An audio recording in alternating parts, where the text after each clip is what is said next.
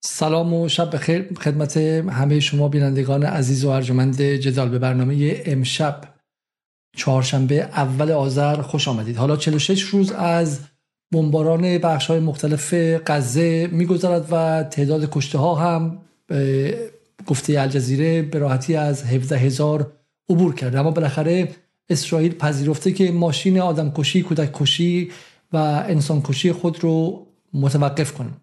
البته باید به صراحت گفت که این آتش بس یک پیروزی تمام ایار برای مقاومت و برای ایده و آرمان فلسطین و برای کل مردم غزه است. برای اینکه مقاومت فقط به کسانی که به حماس متعلقند و اسلحه به دست دارن تعلق نداره و مقاومت به همه اونهایی که در این 46 روز فرزندان و همسران و برادران و خواهران خودشون رو با دست خودشون کفن کردن و امروز که در قبرهای دست جمعی بچه ها و عزیز ها و جگرگوشه هاشون گذاشتن و همزمان یک کلمه علیه مقاومت شعار ندادن همزمان یک کلمه اصل مقاومت کردن علیه اشغالگری و علیه جنوساید نسل کشی و آپارتاید رو زیر سوال نبردن و بی بی سی سی ان ان و تمامی این رسانه هایی که آرزو داشتن که بتونن یک تظاهرات یک تجمع یک کلمه یک جمله فوش علیه مقاومت از اینها بگیرن ناکام موندن و برای همین این اتفاق یک پیروزی برای همه اون مردمه. چرا که 46 روز پیش در چنین روزی فلسطین امری بود که مثل یخهای قطبی در عصر گرمایش جهانی به خاطر سرمایداری در حال آب شدن و فراموش شدن بود و تقریبا اسرائیل و آمریکا اون رو خورده بودن حذف کرده بودن و یک لیوان آبم روش خورده بودن و حالا تمامی تبهکاران سیاستمدار در غرب از صبح تا شب مشغول ارائه راه حل دو دولتی و چگونگی دو دولتی و غیره هستند و فلسطین از دهانشون از دهانهای پلید و کثیفشون نمیافته. و این بدون شک یک پیروزی برای فلسطین بود. یک ایثار دست جمعی دو میلیون نفر در غزه و چند میلیون نفر در کرانه باختری حدودا 17 هزار نفر از عزیزترین هاشون رو در خاک گذاشتن تا به این لحظه برسن لحظه ای که فلسطین دوباره زنده شده و تمامی تبهکاران عرب و سیاستمداران عرب حالا مجبورن که به خاطر خشم توده های عرب در خیابان های قاهره و اردن و ریاض و جاهای دیگه بگن که ما طرفدار فلسطین هستیم. در حالی که 46 روز گذشته همشون مشغول نوشیدن ویسکی و شراب با نتانیاهو و با بقیه اسرائیلی ها بودن. و این تغییر تغییر ساده ای نیست. این تغییر تغییری کلانه. تغییری که ما در برنامه های گذشته گفتیم چگونه اتفاق افتاد. با میدان آمدن حزب الله حزب اللهی که کسی فکر نمی‌کرد بتونه اسرائیل و ماشین جنگیش رو انگیج کنه و بعد متوقف کنه. با به میدان آمدن انصار الله انصار اللهی که فقیرترین کشور منطقه بود و از دل هفت سال ویرانگری ماشین آدمکشی سعودی ها جان به در برده و حالا می‌تونه با موشک های بالاستیک خودش ایلات رو بزنه. می‌تونه با هلیکوپتر خودش کشتی های اسرائیل متوقف کنه و معادلات کلان جنگ رو که یک سرش آمریکا و انگلیس و فرانسه و آلمان و اسرائیل هستن رو به تغییر بده و, و ایرانی که ایرانی که خب در این مدت شما دیدید اگرچه بخش از افکار عمومیش همراهی نکردن و اگرچه تحریم ها از درون بخشی از افکار عمومی رو پوک کرده و رابطه دولت ملت رو سوس کرده اما در کلیت ایران توانست اینجا بدون عمل خاصی اما با کمک متحدانش به شکلی نامرئی معادلات جنگ رو تغییر بده و رسیدیم به اینجا. به کجا؟ یادتون بیاد که تا دو روز پیش نه ده روز پیش نه 20 روز پیش نه سی روز پیش تا دو روز پیش بایدن و نتانیاهو و بقیه و حتی ایهود باراک و غیره چنان با یقین از شرایط پس از نابودی حماس صحبت می‌کردن چنان با یقین از آینده بدون حماس غزه صحبت می‌کردن چنان با یقین درباره این صحبت می‌کردن که اول می‌خوایم این رو به سازمان ملل بدیم یا بریم از مراکش و مصر نیرو بیاریم بعد واگذار کنیم به نیروی خودگردان و حماس رو می‌خوایم زندان کنیم یا بکشیم یا فلان کنیم و حالا حالا با حماس جمله اینه. آتش بس اسرائیل و حماس. کدام حماس؟ همان حماسی که می‌گفتن ما اصلا باید سر میز مذاکره نمی نشینیم برای اینکه یک نیروی تروریستی. حالا بر سر میز مذاکره نشستن و ترک ها و شکاف ها در داخل اسرائیل هر لحظه بیشتر و بیشتر و بیشتر میشه. دیروز دیدیم که ایهود باراک گفت در یک کشور نرمال نتانیاهو نباید یک ساعت هم اونجا میموند و بعد همون 8 اکتبر استعفا می‌داد. حالا ها ارتس محل افشاگری تبهکاری های ارتش اسرائیل شده و داره میگه که خود ارتش اسرائیل بود که مردم اسرائیل رو کشت. این دیگه از القدس و از المیادین و از الجزیره نمیاد. از خودشون میاد. و این نشان دهنده اینه که در این چهار روز پنج روز آتش بست آینده هر چقدر که آتش در بین اسرائیل و فلسطین کمشه این آتش به درون اسرائیل کشیده خواهد شد و به درون سیاست داخلی اسرائیل کشیده خواهد شد و سخت من فکر کنم که نتانیاهو از دل این پنج روز بتونه سالم بیرون بیاد و برای همینه که در این پنج روز سرد شدن آتش این دعواهای داخلی اسرائیل به شدت بیشتر خواهد شد.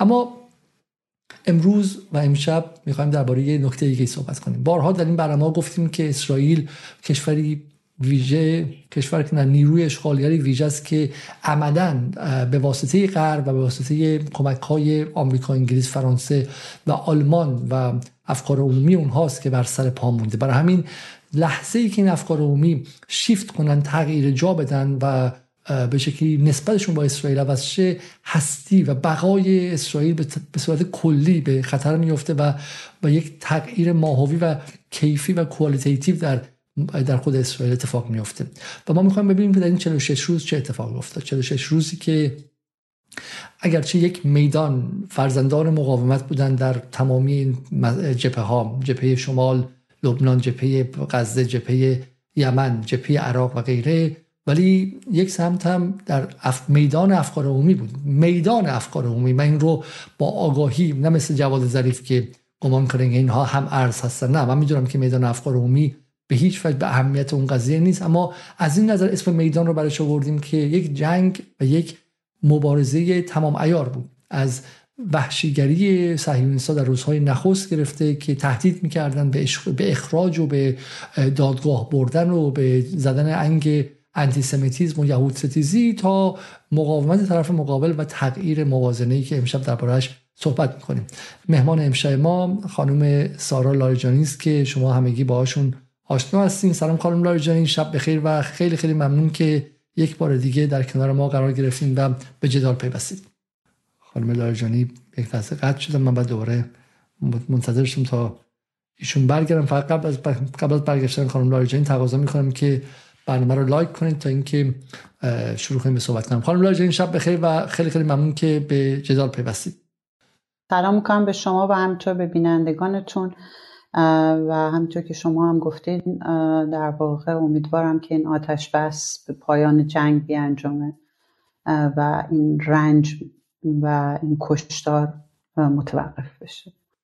بسیاری خب خانم لاجانی بخشی از حالا مقدمه من رو شنیدید گمانم. حالا درباره اینکه این جنگ یک مابعضایی هم داشت در میدان افکار عمومی در روزنامه های آمریکا و انگلیس در هالیوود در تئاتر در برودوی در دانشگاه های مختلف. شما خودتون در دانشگاه تریر در آلمان هستید و خودتون دنبال کردید فضا رو در برنامه گذشته دوستان شما گفتن که حتی چفی انداختن باعث اخراج شده در مدارس آلمان و غیره در فرانسه همینطور و تظاهرات فرانسه رو ما دیدیم علیه انتیسمیتیسم که عملا به نفع اسرائیل بود. تظاهرات های وسیع لندن رو دیدیم که ما در جدال گزارش دادیم. ما رو امشب به این سفر ببرید و بگید که از روز اول تا حالا چه اتفاقی افتاد و این همبستگی با فلسطین یا سکوت مقابل فلسطین یا به شکلی حمایت ضمنی یا مستقیم از اسرائیل به گفتن اینکه حماس تروریست حماس اسرائیل حق دفاع از خود داره.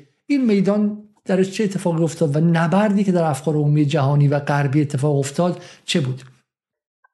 چیزی که خیلی مهمه اینه که در واقع علاوه بر این که ما شاهد اتفاقاتی در خود غزه بودیم در نبرد در واقع میان ارتش مخوف اسرائیل و مقاومت تو منطقه و وقتی که اخبار این به جهان مخابره میشه و وقتی که اخبار به اصطلاح بمباران بیمارستان ها مدارس مناطق امن خبرنگاران نیروهای کادر درمان وقتی مخابره میشه اتفاقی در عرصه افکار عمومی میفته و این دیگه جایی نیست که بشه سکوت کرد. یه کمی دشوار هست. البته ما شاهد سرکوب های کاملا سیستماتیک از طرف دولت های غرب بودیم.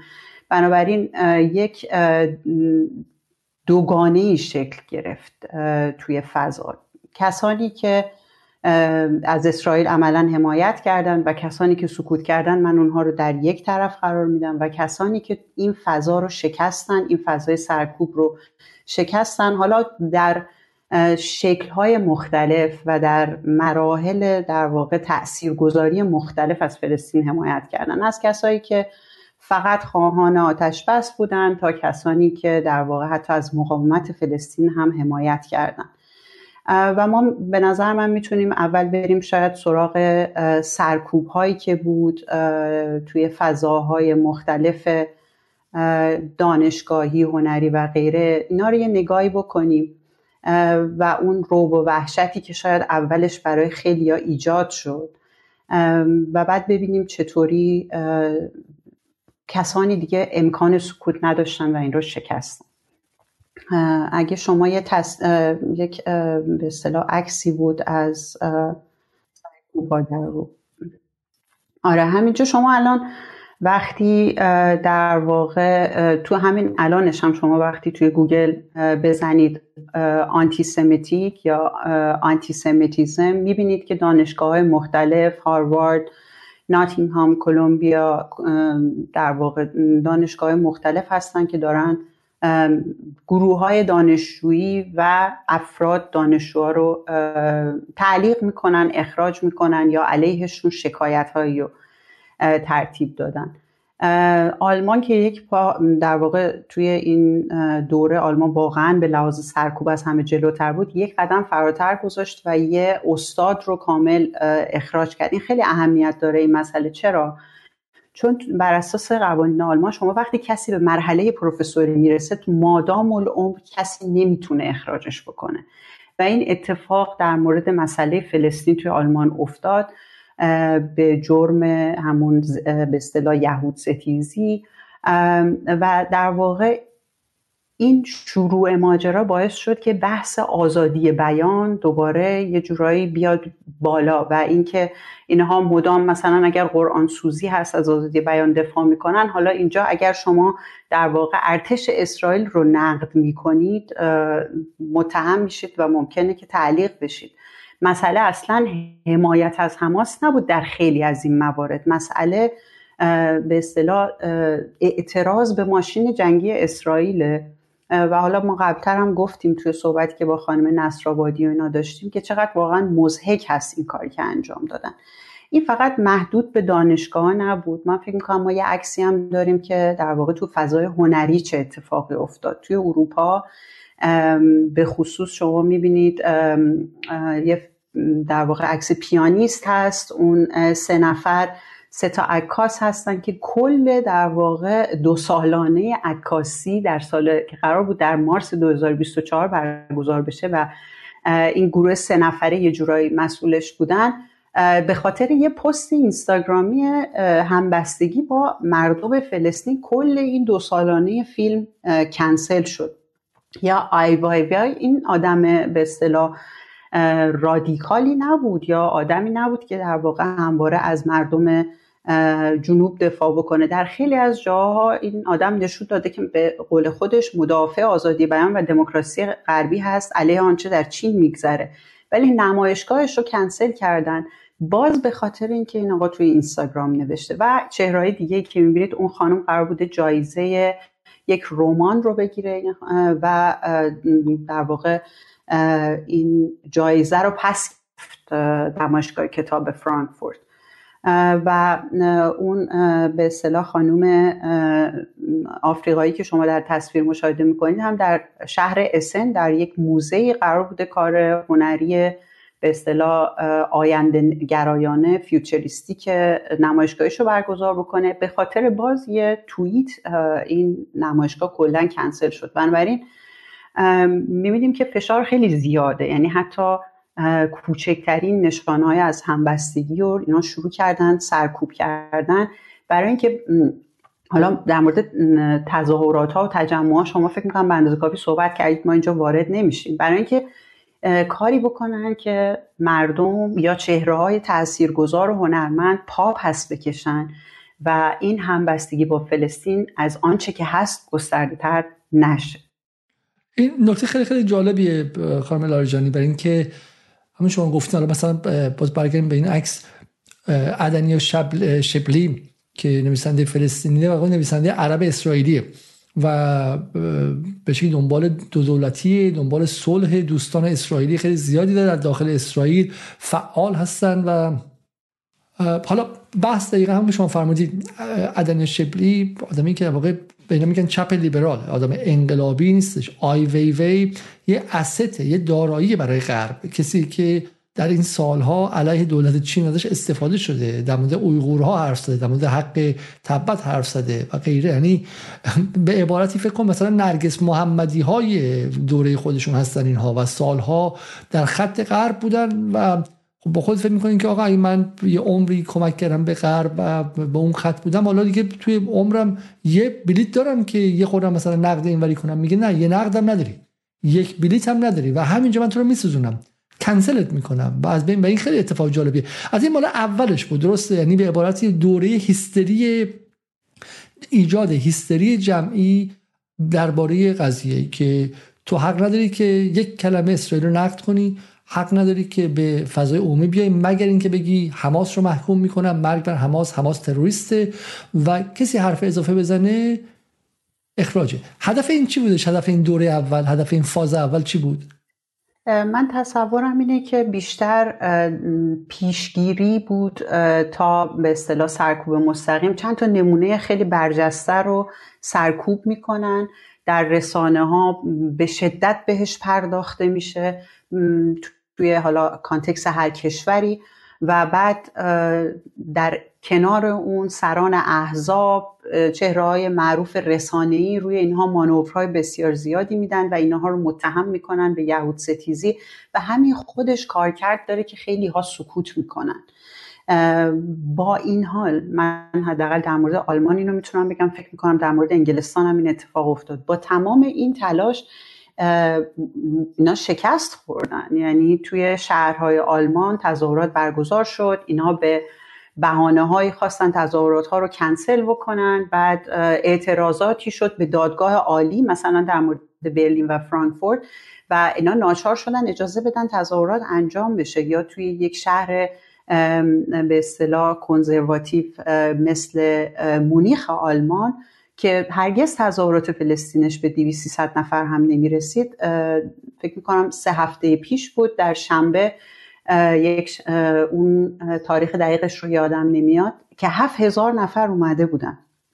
و این اصلا چیز عجیبیه در تاریخ این شهر که به اصطلاح احزاب بسیار کنزرواتیو سر کار هستن و اصلا این مسئله خیلی برجسته نمی‌شد. حرفم اینه که با تمام این تمهیدات بود که یک همچین تظاهراتی اتفاق افتاد و صداهای بلند شد با این حال. و هرچه که جلوتر اومدیم ما این تغییر رو دیدیم که در واقع کم کم ناچار شدن عقب نشینی کنن و از نظر من بخش بزرگیش به خاطر حجم و عمق جنایاتیه که ارتش اسرائیل داشته انجام می‌داده. یعنی همه این چهرهایی که می‌بینیم به قول شما لیبرال چپ ها یا حتی لیبرال های که مثلا خیلی توی عرصه عمومی روی آزادی بیان روی دموکراسی غربی کوبیده بودن یکم دشوار بود براشون چیزی نگن در واقع فشاری برشون بود که از به اصطلاح حرفهای اینها از فیگور اینا اهمیت زدایی بشه اگر چیزی نگن. بیمارستان بمباران میشه. و به اصطلاح ورود این گزارشگران سازمان ملل که علنا بسیاری از این جنایات رو به اسم درستشون خوندن و اینا منعکس شد و خب دیگه دشوار می‌شد ازش جلوگیری کرد. و من فکر می‌کنم ما یه عکسی داریم از مؤسساتی که در واقع توی سطح دانشگاه ها و عرصه های هنری و حتی احزاب از اسرائیل حمایت مستقیم می‌کنن. خب اینها که ساکت ننشسته بودن. یعنی به محض اینکه جنگ شروع میشه و تا امروز این کارهای اینا ادامه داره. جامعه اسرائیلی ها تقریبا در تمام دانشگاه انگلستان شعبه دارن. اون پایین عکس دویچ اسرائیلیش دویچ گزلشافت رو می‌بینیم که اینها در واقع جامعه یا مجمع آلمانی اسرائیلی ها هستن که اینا هم در تمام دانشگاه شعبه دارن. در واقع دوستان اسرائیل باز یه نهاد بین المللی هست که در خیلی جا حضور دارن. اون پایین من گذاشتم که حتی توی حزب کارگر انگلستان هستن و اینا بودجه دارن. اینها اتاق فکرهای بسیار بزرگی هستن که به اصطلاح سعی می‌کنن فضای روشنفکری و فضای هنری غرب رو کنترل کنن و از اون مهمتر اون کمپس واچ یعنی نمی‌دونم به فارسی چجوری می‌تونیم ترجمهش کنیم دیدبان دانشگاه. دیدبان دانشگاه بله. اینا علنا میرن سراغ تمام کسانی که در مورد فلسطین موزه گرفتن. حتی موضوع قدیمیشون رو در آوردن توی این یک ماه و نیم و اینا رو به موضوع بدل کردن که الان بیا موزه بگیر. و خب اینا بودجه های بزرگی پشتشونه. خیلی این دیدبان دانشگاه ها رو در موردش میگن ما سندی نداریم البته ولی میگن که مستقیم به لابی های بزرگ اسرائیل در آمریکا متصل هستن و بودجه های عظیمی دارن. خب اینا از اول دست به کار شدن فشار آوردن به فضاهای آکادمیک و اولش شاید واقعا توی کشورهای اروپایی یا کشورهایی که پشت اسرائیل یا مدافع غرب هستن این تصویر بود که کاری نمیشه کرد. خیلی سرکوب شدیده.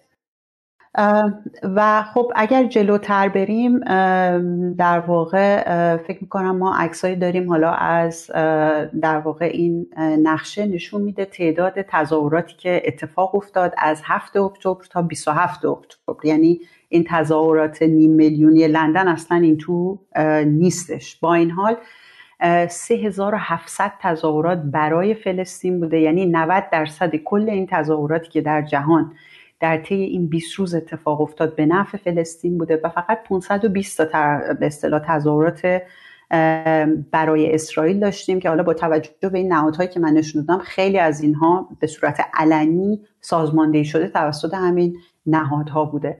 در صورتی که وقتی ما در مورد تظاهرات فلسطینیا صحبت می‌کنیم گروه های خود فلسطینی ها اول از همه گروه های, گروه های عرب مسلمان هستند گروه های جوامع مهاجر یا جوامع بومی و چپ ها هستن که اینها رو سازمان دادن. یعنی بعضی وقتا میگم برای اینکه نقشه رو ببینید چشتون رو یه کمی تار بکنید. شما اگه یکم چشتون رو تار بکنید قرمزها تظاهرات طرفدار فلسطین هستند و آبی ها طرفدار اسرائیل. شما واقعا اصلا گستره و تعداد این تظاهرات اصلا قابل مقایسه نیست با تظاهرات قابل فلسطین و مشخصا خب قطعا در منطقه ما خیلی بیشتر هست. ولی تو همون اروپا هم اگه شما نگاه بکنید و آمریکا استرالیا کانادا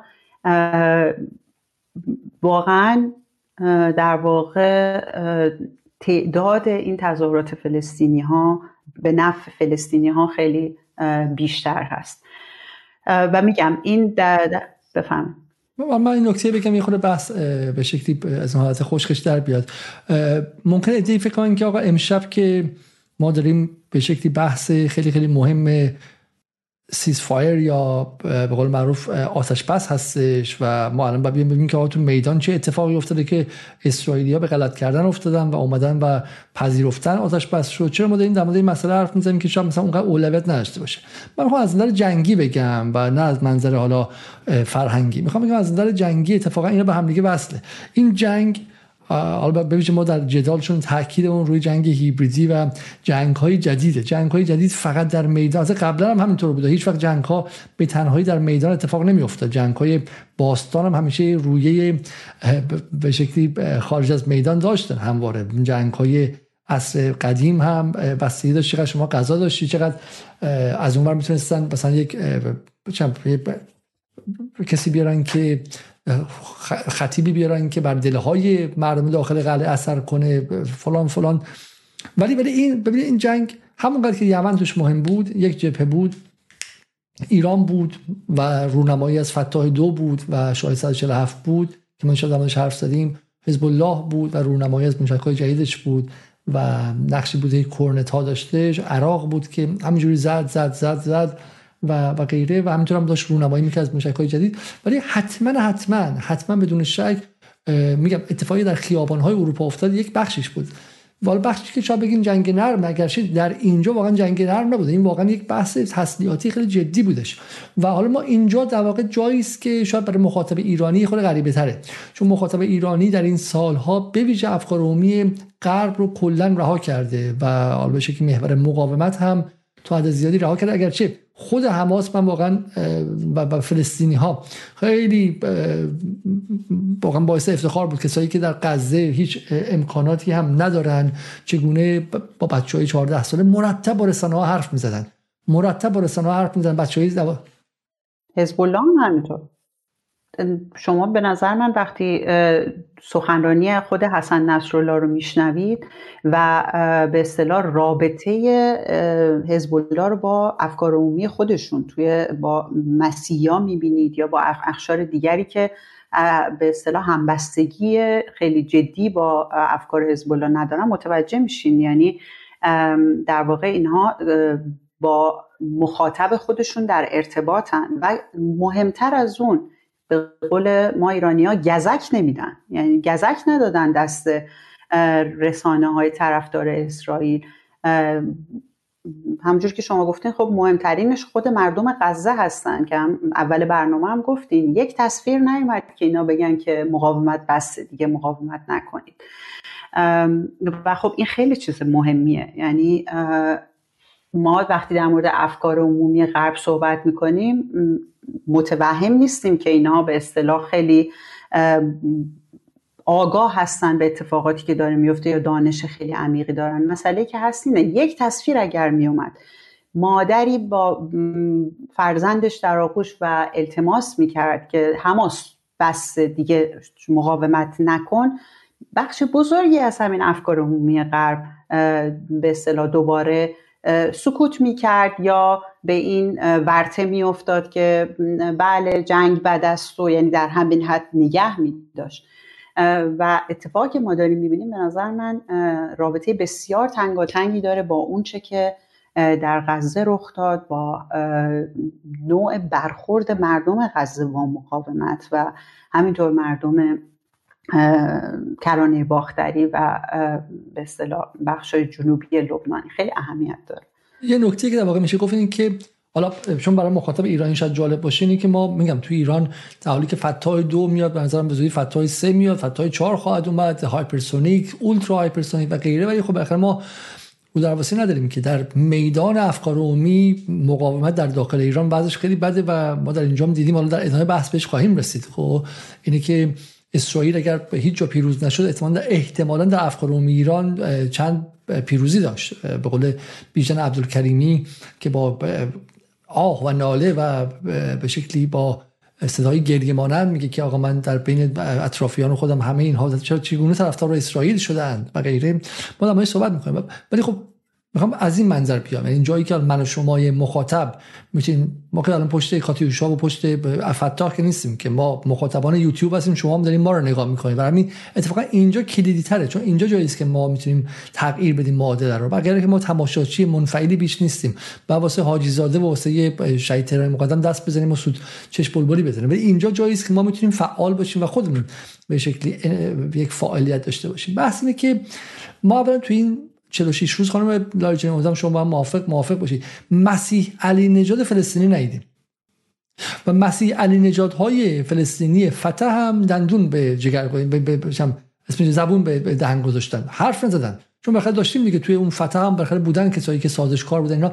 ولی صداشون در نمیاد. حتی میگم اون من اسمش الان فراموش کردم. نوراوی اون سخنگوی سابق فتح و دولت خودگردان خانمی که به نیوز نایت اومد یا بقیه افرادی که به فتح نزدیک بودن همشون یک تونشون در نقد مقاومت حرف نزدن. یک تونشون در نقد مقاومت حرف نزدن و برای همین غرب نتونست مسیح علی نجات ها و رضا پهلوی ها و به شکلی حامد اسماعیلیون های فلسطینی رو ردیف کنه. به قول معروف خبرچین های بومی که با چهره فلسطینی از داخل بتونن زیرا به مقاومت رو بزنن. درسته؟ درسته. فقط من فقط می‌خوام یه شاید یه نکته اضافه بکنم که اینها وجود دارن ولی اگر هم هستن از ترس واقعا در پسوها پنهان شدن. کسایی که شاید حالا تو همین اروپا هم هستن و اینها پنهان شدن. ولی کسایی که اون وسط بودن یعنی در واقع یه جورایی به حالا بر اساس باورهایی که دارن لیبرالیسم چپ یا هر چیزی مدام حماس رو نقد می‌کردن. که به اصطلاح هم علیه حماس و هم علیه اسرائیل اینها خیلی هاشون جاشون عوض شد. خیلی ها اتفاقا بعد از این چلو شش روز از حماس هم حمایت می‌کنن. از مقاومت در جنوب لبنان حمایت می‌کنن. در واقع میشه گفت شاید فتح هم باخت بدی داده. یعنی کسایی که می‌تونسته شاید نه اون کسایی که بهشون میگن کلابوراتور یا کسایی که همکاری می‌کردن با اسرائیل اونا نه. ولی شاید جناح چپتر فتح می‌تونست جذب کنه رو به نظر من از دست داد. درستی که سکوت کرد درستی که به اصطلاح چهرهای رسوایی مثل علی نژاد و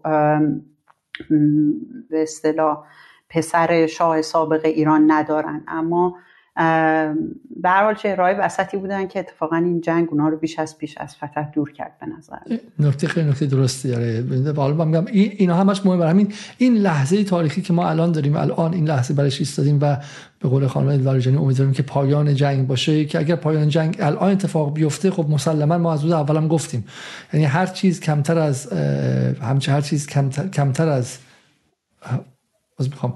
هر چیز کمتر از به شکلی اشغال نظامی و زمینی شمال غزه و ادامه حضور اسرائیل در اونجا از یک سو. و همینطور هم تغییر دموگرافیک و جمعیتی رو ما معتقدیم که پیروزی حماس می‌دونیم. چون به شکلی اگر حماس ادامه پیدا کنه در حالی که شاکله اطلاعاتی امنیتی نظامی اسرائیل فرو ریخته و احساس امنیت هم در اونجا از بین رفته و به شکلی مهاجرت معکوس هم آغاز شده و همچنان حماس اونجا بشه خب مسلمه که این از منظر هر کسی پیروزی. حالا میگن که چرا مثلا به جای پنج هزار زندانی که اول حماس می‌خواست 150 تا آزاد. اصلا شما بگو پنج نفر آزاد شن. مهم اصلا بگو یک نفر آزاد شن. یک نفر آزاد نشه. همین که اسرائیل کوتاه آمد و آتش بس رو بدون به شکلی در بدون دیکته کردن پذیرفت اتفاق افتاده. ولی من همه حرفم اینه که توی این پیروزی توی این لحظه خاص تظاهر کنندگانی که در لندن و هامبورگ و کلن و پاریس و لس آنجلس و نیویورک هم بودن مؤثر بودن. این یک اتفاقی نبود که فقط در یک جبهه جنگیده و ادامهش هم همینطوره. ببینید الان اسرائیل زخمی که از فردا به دنبال وحشیگری بیشتره. اسرائیل زخمی و با خطر وجودی یعنی اسرائیلی که احساس می‌کنه که من مهاجرت ممکنه معکوس شه تکنولوژی از اینجا خارج شه پولدارا خارج شن خروج سرمایه اتفاق بیفته غیره و غیره.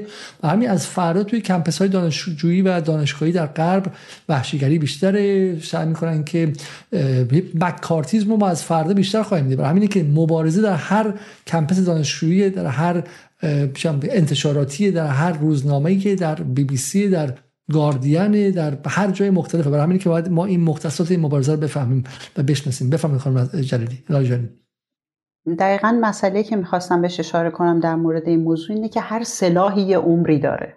شما یا باید سلاحتون رو update بکنید یا باید سراغ سلاح جدید برید. به نظر من نبرد غزه و این 46 روز گذشته پایان استفاده از antisemitism به عنوان ابزار سرکوب در فضای افکار عمومی بود. چون انقدر این رو به مضحکه تبدیل کردن که کلمه به اصطلاح جمله free Palestine یا stop the war یعنی جنگ را متوقف کنید antisemite شناخته شده غیره این رو از کار انداخته. یا باید update ش upgrade ش کنن به اصطلاح یعنی یه تغییراتی توش بدن یا باید به دنبال ابزارهای جدید باشن. اینکه شما میگید از به اصطلاح از همین الان احتمالا سرکوب شدیدتر میشه. من یه کمی اینجا نگاه متفاوت هست. فکر می‌کنم یه بازه باز خواهد شد تا به اصطلاح اتاق فکرها ببینن چطوری می‌خوان روش های جدید رو به کار ببندن. چون یه اتفاق دیگه هم که افتاد این رسانه های جریان اصلی بزرگ واقعا وزنشون رو از دست دادن. یعنی حداقل در نزد یک گروه سنی مشخص یا کسایی که بیاد مشخص تر بگم توی این بازه ممکنه دوباره بتونن مرجعیت خودشون رو به دست بیارن. توی این نبرد به نظر من اونها هم باختن و یه بازسازی اینا لازم دارن. من این رو اینطور می‌فهمم. و به قول شما اسرائیل این خیلی حرف جالبیه خانم لاریجانی برای اینکه چه بسا بشه این فاز آخری که توی یه هفته اخیر این یه هفته مونده با آتش بس دیدیم رو همین تلاش دیر هنگام برای بازسازی مشروعیت بدونیم. خب بالاخره من و شما الان که می‌دونیم که بالاخره آتش بس اتفاق افتاده. منم مثل بعضی دیگه نه پیشگو هم نه اطلاعات عجیب غریبی دارم اینا ما میشم همین هم میگم. خیلی الان اخبار خوندیم میگن که آتش بس. بسیار خوب. ولی بی بی سی اینطور نیست. بی بی سی و به شکلی بقیه این رسانه ها اینها بهشون خبر میدن اینا اطلاعات دارن و اینها می‌دونن که در آتش بس انجام میشه. برای همینه که ببخشید من تصویر خودم بیارم. برای همینه که اگر بی بی سی رو شما در این یه هفته گذشته ببینید چه کرده؟ اومده narrative و روایت اسرائیل درباره بیمارستان الشفا رو debunk کرده. یعنی زیر سوال برده رمزگشایی کرده و آبروشو برده. درسته؟ خب چرا باید بی بی سی این کارو کنه؟ دقیقا به خاطر اینه که اونا که می‌دونن اونا که بخاطر بی بی سی بی بی سی جهانی ارتباطات امنیتی وسیع داره با ناتو با آمریکا با MI5 با سی و غیره. و اونها گفتن آقا داره جنگ تموم میشه برای این فرق هم نمی‌کنه. حالا بس بریم ما دقیقا یه مقدار برای فاز بعدی اعتبار بسازیم. خب این میشه که بی بی سی و سی ان ان وارد میشن یه دفعه مقابل اسرائیل وای میستن. حالی که خب شما اگه خیلی راست میگید اگه خیلی مثلا واقعا نگران اعتبار خودتون بودین از اول که خیلی از این اتفاقات بود. وقتی که سید حسن گفتش که خیلی از اینها اسرائیل توسط خودشون کشته شدن شما می‌دونستی در بی بی سی ولی باش طوری رفتار کردین که انگار مثلا داره سید حسن حرف عجیب غریب fake news می‌زنه. درسته؟ برای من حالا با این شما موافقم که به صورت کلی یه دوره نقاهت خواهیم داشت ما. ولی من منظورم که بعد از اون دوباره جنگ در غرب ادامه خواهد داشت نه؟ بله همینطوری که به نظر من وحشگری اسرائیل در فلسطین هم ادامه خواهد داشت. یعنی همون ارتباطی که داریم ما اینجا سعی می‌کنیم که به تصویر بکشیم من واقعا امید دارم که جنگ تموم بشه. ولی این امکان خیلی زیاده که اسرائیل مثل گذشته ارتش اسرائیل در واقع زیر بار نره و این زخمی که خورده رو بخواد به شکلهای مختلف جبران بکنه. باید دید یعنی یه کمی برای من که در تاریخ معمولا دست و پا می‌زنم یه کمی سخت سناریوی آینده در موردش بخوام صحبت بکنم. ولی با, با همون نگاه به تاریخ این منطقه میشه دید که خیلی به اصطلاح دور از انتظار نیست که ما دوباره شاهد وحشگری ها باشیم. ولی باید به قول شما دید این دوره که می‌خوان بازسازی انجام بدن چطوریه و توی غرب به اصطلاح باش می‌خوان چی کار بکنن برای این مسئله. خب بریم بریم به بقیه پرزنتیشن که الان حدودا 50 دقیقه از برنامه گذشته و هنوز ما در ابتدای مسیریم. خب 40 دقیقه از برنامه گذشته. خب پس من یه ده دقیقه سعی می‌کنم دخالت کمتری کنم تا اینکه شما بخش از ماجرا اول برای ما تعریف کنید و بعد من برمیگردم. من سعی می‌کنم خیلی سریع بگذرم. شاید بعضی وقتا کمک می‌کنه آدم تجربه خودش رو که میگه به اصطلاح یک فضایی ترسیم میشه. قبلا هم تو برنامه اشاره شد که یه بیانیه به اصطلاح از طرف گروه جغرافیای بین جغرافی انتقادی بین الملل منتشر شد. این یه سبقه ای داشت این به اصطلاح ما فکر می‌کردیم بدون مشکل می‌تونیم این بیانیه رو توی گروه خودمون به نتیجه برسونیم. چرا که سال 2015 این کنفرانس توی رام الله برگزار شد. و اونجا هر کسی که در این کنفرانس شرکت می‌کرد یعنی 400 نفر باید یک بیانیه سیاسی و قبل از اومدن امضا می‌کردن که بر ما برای نرمالیزاسیون نمیریم. ما اگر میریم به این کنفرانس می‌خوایم نشون بدیم که چه رنجی اونجا در جریانه. نه اینکه اونجا فضاییه که هر به اصطلاح دانشگاهی می‌تونه بره و اونجا چیزی برگزار کنه. ما میریم که در واقع ابراز همدردی بکنیم. و اونجا ما به اصطلاح این کنفرانس و این گروه به BDS پیوست. با اکثریت آرا اونجا به BDS پیوست. این مسئله دوباره توضیح بدین شما شما مخاطبا ندارن ما برای نرمالیزاسیون نمیریم یعنی ما برای عادی سازی اسرائیل نمیریم درسته؟ چون شما در واقع توی به شکل محافل چپ در غرب هم اینه که بعضی معتقدن که نباید اسرائیل رو عادی سازی کرد و تا وقتی که آپارتایده نباید باش روابط عادی داشت. حالا این نکته خیلی مهمیه که بس برای مخاطب باور نکنه. بس در دانشکده جغرافی که شما درش مشغول تحصیل پی دکتر در کجا بودش؟ در این کنفرانس جغرافی. یه گروه به اصطلاح یه گروه بین المللی جغرافی های انتقادی. امثال دیوید هاروی و اینها هم توش بودن. یعنی در واقع شاید بشه گفت منشأش اونجا بوده. این از سال 2009 شکل گرفته و به اصطلاح دانشگاهی ها از سراسر دنیا عضوش هستن. یه گروه آکادمیک هستش. نه توی دانشکده ما چیز نیستش. ولی ولی بعدش پس رفتن BDS هم توضیح بدیم BDS رو چون شاید مخاطبا با اصطلاحش آشنا نباشن. boycott divestment sanction یعنی در واقع بایکوت که فکر کنم تو فارسی همون بایکوت ازش یاد میشه. divestment یعنی اینکه تحریم؟ تحریم. sanction آخه تحریم آخرش. بایکوت در واقع. کردن بیرون کشیدن سرمایه و تحریم. یعنی اشکال مختلفی از این که به اصطلاح اسرائیل رو به انزوا بکشونیم. این ایده خود فلسطینی ها بوده و سالها براش مبارزه کردن و امروزه این توی اروپا به اصطلاح جرم هستش. یعنی BDS مساوی با آنتیسمیتیزم در نظر. این خیلی جالبه. در واقع گفتن این که ما کوکاکولا نمی‌خریم چون بخش از پول کوکاکولا میره به اسرائیل. خب این حق منه دیگه. آزادی دیگه. آزادی کانسامشن freedom of consumption یا به شکلی consumer rights حقوق خریدار. غرب آزاد. من دلم می‌خواد چه می‌دونم نایک نخرم آدیداس بخرم. دیگه اینقدر آزادی دارم که. حالا انگیزم اینه که نایک پولش ممکنه بره به اسرائیل برعکس. آدیداس پولش بره اسرائیل. میگه نه این کار انتیسمیتیسم و یهود ستیزیه. در ایران که میشه تحریم واجب کفایی است. برای ایران برای ونزوئلا برای روسیه برای سوریه برای یمن برای لبنان واجب کفایی است. اگر از اونها چیزی بخری پدرتو در میاریم. ولی از اسرائیل اگه چیزی نخری پدرتو در میاریم. و همونجوری که دقیقا شما داریم میگین این یکی از ابزارهای جنگ نرم شاید در دست فلسطینی ها بود که در ابتدا به نظر من غرب رو کمی به اصطلاح مبهوت کرد یه کمی طول کشید تا اینا به خودشون بجنبن اتاق فکراشون بخوان. برای این یه چیزی طراحی بکنن که ساکتش بکنن. و 2015 انقدر این به اصطلاح چیز تقبیح شده ای نبوده توی غرب و اینا. و این از سال همون کم کم شروع شد 2017 2018 2019 دیگه به اوج خودش رسید که ما در واقع چون که توی یه کنفرانس دیگه بودیم گروه آلمان رو از دست دادیم. جالبش اینجاست که باز دوباره یه 500 نفر اونجا بودن که داشتن می‌گفتن که ما اگر می‌خوایم به BDS یعنی همین بایکوت اسرائیل وفادار بمونیم هیچ کسی از دانشگاه اسرائیل نباید در کنفرانس های ما شرکت کنه. ما باید دانشگاهش هم در واقع تحریم بکنیم.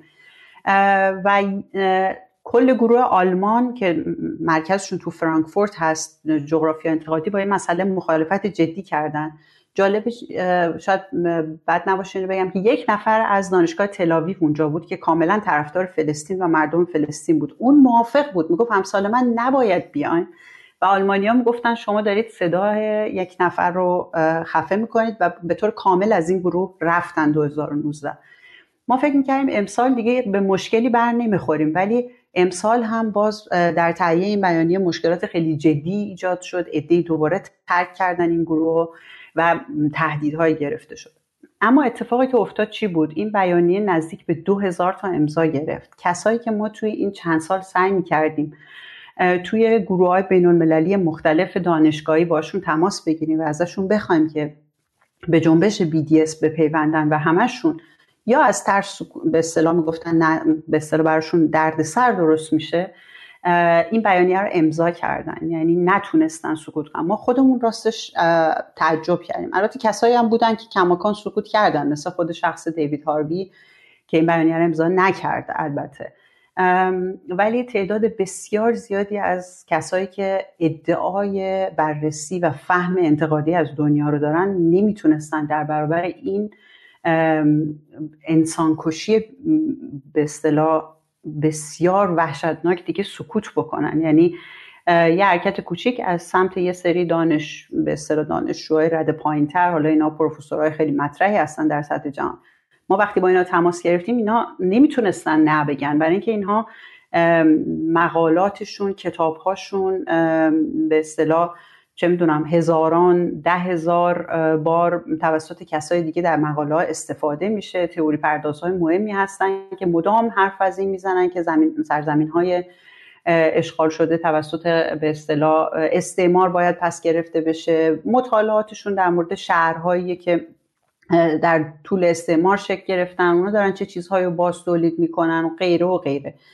بنابراین می‌بینیم که توی حالا این فضایی که من می‌شناسم به نظر من یه تغییر دینامی یک تغییر اتفاق افتاده و خب قطعا این محدود به فضایی که من می‌شناسم نیست. اگر بریم بفهمن چون این اسلاید می‌تونیم رد شیم. اگر می‌خوایم سریع چیز بکنیم به نظر من آره. به اصطلاح بیانیه همبستگی دیگری هست که این از طریق به اصطلاح نویسنده و هنرمندهای بسیار مشهور این رو امضا کردن. شاید اسمایی که برای شخص من آشناست فدریچی و باتلر هستن. اینا فمینیست های معروفی هستن. حالا کسایی که با ادبیات فمینیستی آشنا اینا رو می‌شناسن. یکی پست مدرن یکی مارکسیستی. و می‌بینید که اینجا اسمشون در کنار هم قرار گرفته در کنار خیلی آدم های دیگه که در واقع اینجا هستن.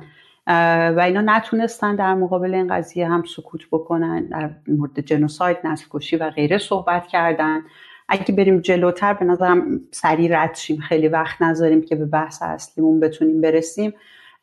اینجا می‌بینیم که نویسندگان علیه جنگ که در واقع گروهی بوده که از دوره جنگ ویتنام شکل گرفته اینها هم به اصطلاح اومدن جلو. البته خب موضوع متفاوتی از تو پرچم می‌بینید نوشته فتح. مسئله اینه که اینا نتونستن سکوت کنن. و اون اسامی که من با فلش قرمز نشون دادم به اصطلاح سردبیرهای جویش کارنت و جکوبین هستن. اینها خیلی نشریاتی نیستن که در واقع بگیم که همیشه به اصطلاح پشت فلسطین ایستاده بودن یا به قول شما یه موزه همیشه لیبرال و میانه ای دارن ولی اینها هم دیگه به میدان ورود کردن علاوه بر همه نویسندگان دیگه که بعضا رمان نویس های خیلی معروف و غیره هستن. باز فکر می‌کنم بعدتر شاید بشه گفت گروه مهمتری رو ما داریم توی چیز می‌بینیم. این خیلی تاثیرگذار بود این بیانیه به خاطر اینکه اینها دانشگاهی هستن که روی موضوع فلسطین و اسرائیل کار می‌کنن. یعنی به اصطلاح حرفای ایناست که سند میشه و در واقع دولت ها ازش استفاده می‌کنن رسانه ها استفاده می‌کنن. اینها نه تنها اومدن به اصطلاح کشتار در غزه رو محکوم کردن بلکه اینا شاید بشه گفت تاثیرگذار بودن در محکوم کردن رسانه که گفتن که انسان داره از فلسطینی ها انسان زدایی میشه. اتفاقی که در رسانه های غربی میفته زنگ خطر فاشیسمه و این چرا اهمیت داره؟ حالا اینها بگن به خاطر اینکه اینها در واقع محل تحقیقشون فلسطین و اسرائیل هست. اینا کسایی هستن که نیویورک تایمز اگه بخواد فردا روزی مقاله بده می نویسه جمعی از به اصطلاح متفکران حوزه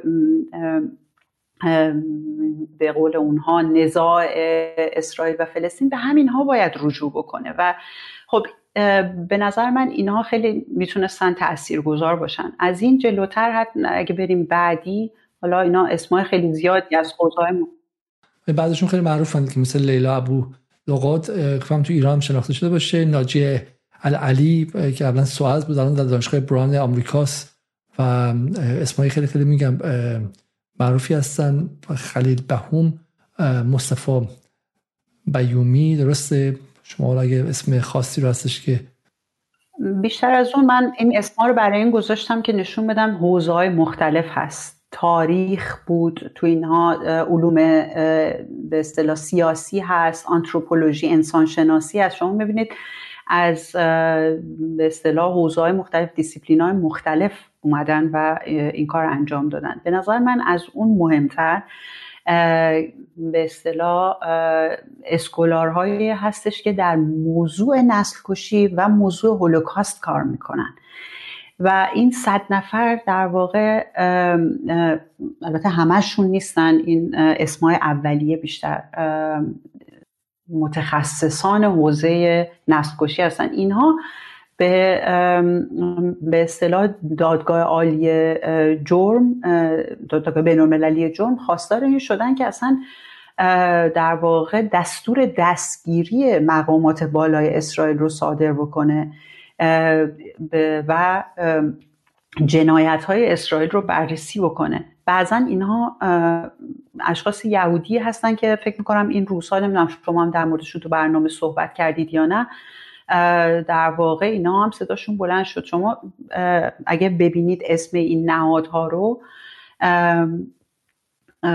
واقعا مثلا به اصطلاح نهاد اونجا شماره چهارده که تو خود اورشلیم هست و در واقع بخششون عربی هستن بخششون اروپایی هستن مثل ELC و و من گمانم که حالا ما به اونایی که به یهودیان نزدیک میشن رو در اینجا می‌بینیم. خب مثلا Initiative for Gender Justice اینا خب برای عدالت های جنسیتی هستن. میگم خیلیشون هم صبغه مثلا فمینیستی یا صبغه های غربی دارن. Afghanistan Human Rights and Democracy Organization که میگم خیلیشون سبقه لیبرالی دارن و از مرکز میان. هیچ مثلا نیروهای رادیکال اونجا نیستن. درسته؟ دقیقا. این مسئله چیزی که میگم اهمیت داره اینه که شما این نهادها رو به وقتی که شما یه تو همون جنگ نرم که وقتی صحبت می‌کنید شما یا جنگ هیبریدی که صحبت می‌کنید شما یک اجماعی درست کردید. از اینکه به اصطلاح حقوق بشر چی تعریف بشه آزادی چی تعریف بشه جنایت جنگی چی تعریف بشه. و خب در مورد پوتین خیلی راحت میای اینا رو استفاده می‌کنی تا افکار عمومی رو با خودت همراه بکنی. و وقتی می‌خوای کامل برعکسش رو استفاده بکنی به این نهادها نیاز داری که بهت کمک بکنن. به غیر از میگم گزارشگران حقوق بشر سازمان ملل که خیلی هاشون به اصطلاح کمک کردن به روشن شدن وضعیت این نهادها هستن. و توی این نهادها به اصطلاح خیلی از اسکولارها و اندیشمندانی هستن که توی این حوزه صاحب نظر هستن کتابهاشون مرجعیت داره. و اینها دارن می‌خوان که در واقع از نهادهای بین المللی می‌خوان که دستگیری رو برای در واقع رهبران اسرائیل بیان. بسیار خوب. بزنید یه خورده بریم سریعتر شیم که بسیار خوب. این این مقاله نیویورک تایم نیویورک پست که میگه که ما حمله اسرائیل رو به ژورنالیست ها محکوم می‌کنیم. درسته بخش کشتن ژورنالیست ها توسط اسرائیل رو محکوم می‌کنیم در غزه و به شکلی از رسانه های غربی می‌خوایم که به شکلی integrity خودشون نشون بدن نشون بدن که شرافت کارشون نشون بدن. در در پوشش دادن جنایات جنگی اسرائیل در اونجا و حالا نیویورک پست هم که بیشتر از 750 روزنامه نگار نامه محکوم کردن کشتار خبرنگاران توسط اسرائیل رو امضا کردن. و نیویورک پست هم خب روزنامه دست راستی که بالاخره اصلا روزنامه علیه السلامی نیستش. بله مسئله می‌دونین چیه؟ مسئله اینه که مثل یه گره هایی باید دید. مسئله بمباران بیمارستان هست. بعد می‌بینید پنجاه تا خبرنگار کشته شده. رئیس سازمان ملل میاد میگه که در دوره که من به یاد دارم این تعداد خبرنگار در کل درگیری ها اتفاق نیفتاده. بعد یه پله میره جلوتر. حالا به اصطلاح خبرنگاران اینوستیگیتیو جورنالیزم یعنی خبرنگار تحقیقی؟ تحقیقی میان. خب مگه ما چقدر کلا خبرنگار تحقیقی داریم؟ 750 نفر از رسانه های مطرح فکر می‌کنم با این یه سری از رسانه و روزنامه ایرانی هم هم همراه شده بودن که توی جراید ایران هم باستاب داشت. در واقع می‌خوام بگم که این گره ها رو می‌خوایم نشون بدیم که چطوری داره به یک جایی می‌رسه که دیگه دشوار بتونن برگردونن به قبل ترش از این نظر من به این شکل بگم شاید شاید برای مخاطب ایرانی مثلا آشناتر این باشه. حالا بخره آن چیزی است که ما بهش میگیم جامعه جهانی لیبرال غربی. جامعه مدنی جامعه مدنی. جامعه مدنی این یعنی چی؟ یعنی بالاخره حالا من برای اینکه مثال بزنم شاید مثال خوبی نباشه و خیلی بهشون بر بخوره ولی به نظر من تلخ این مثال.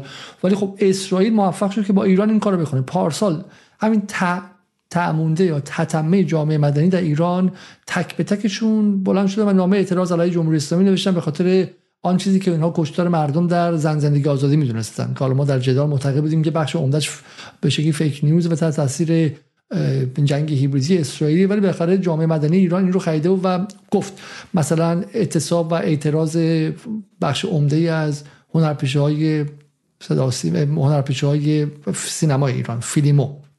اومدیم به خانه سینما بعد اومدیم به کانون نویسندگان بعد هنرمندان موسیقی. بعد اومدیم به نویسندگان. حتی رضا امیرخانی حزب اللهی سابقش. بعد اومدیم به انجمن اسلامی مهندسین بعد دانشگاه بعد فلان.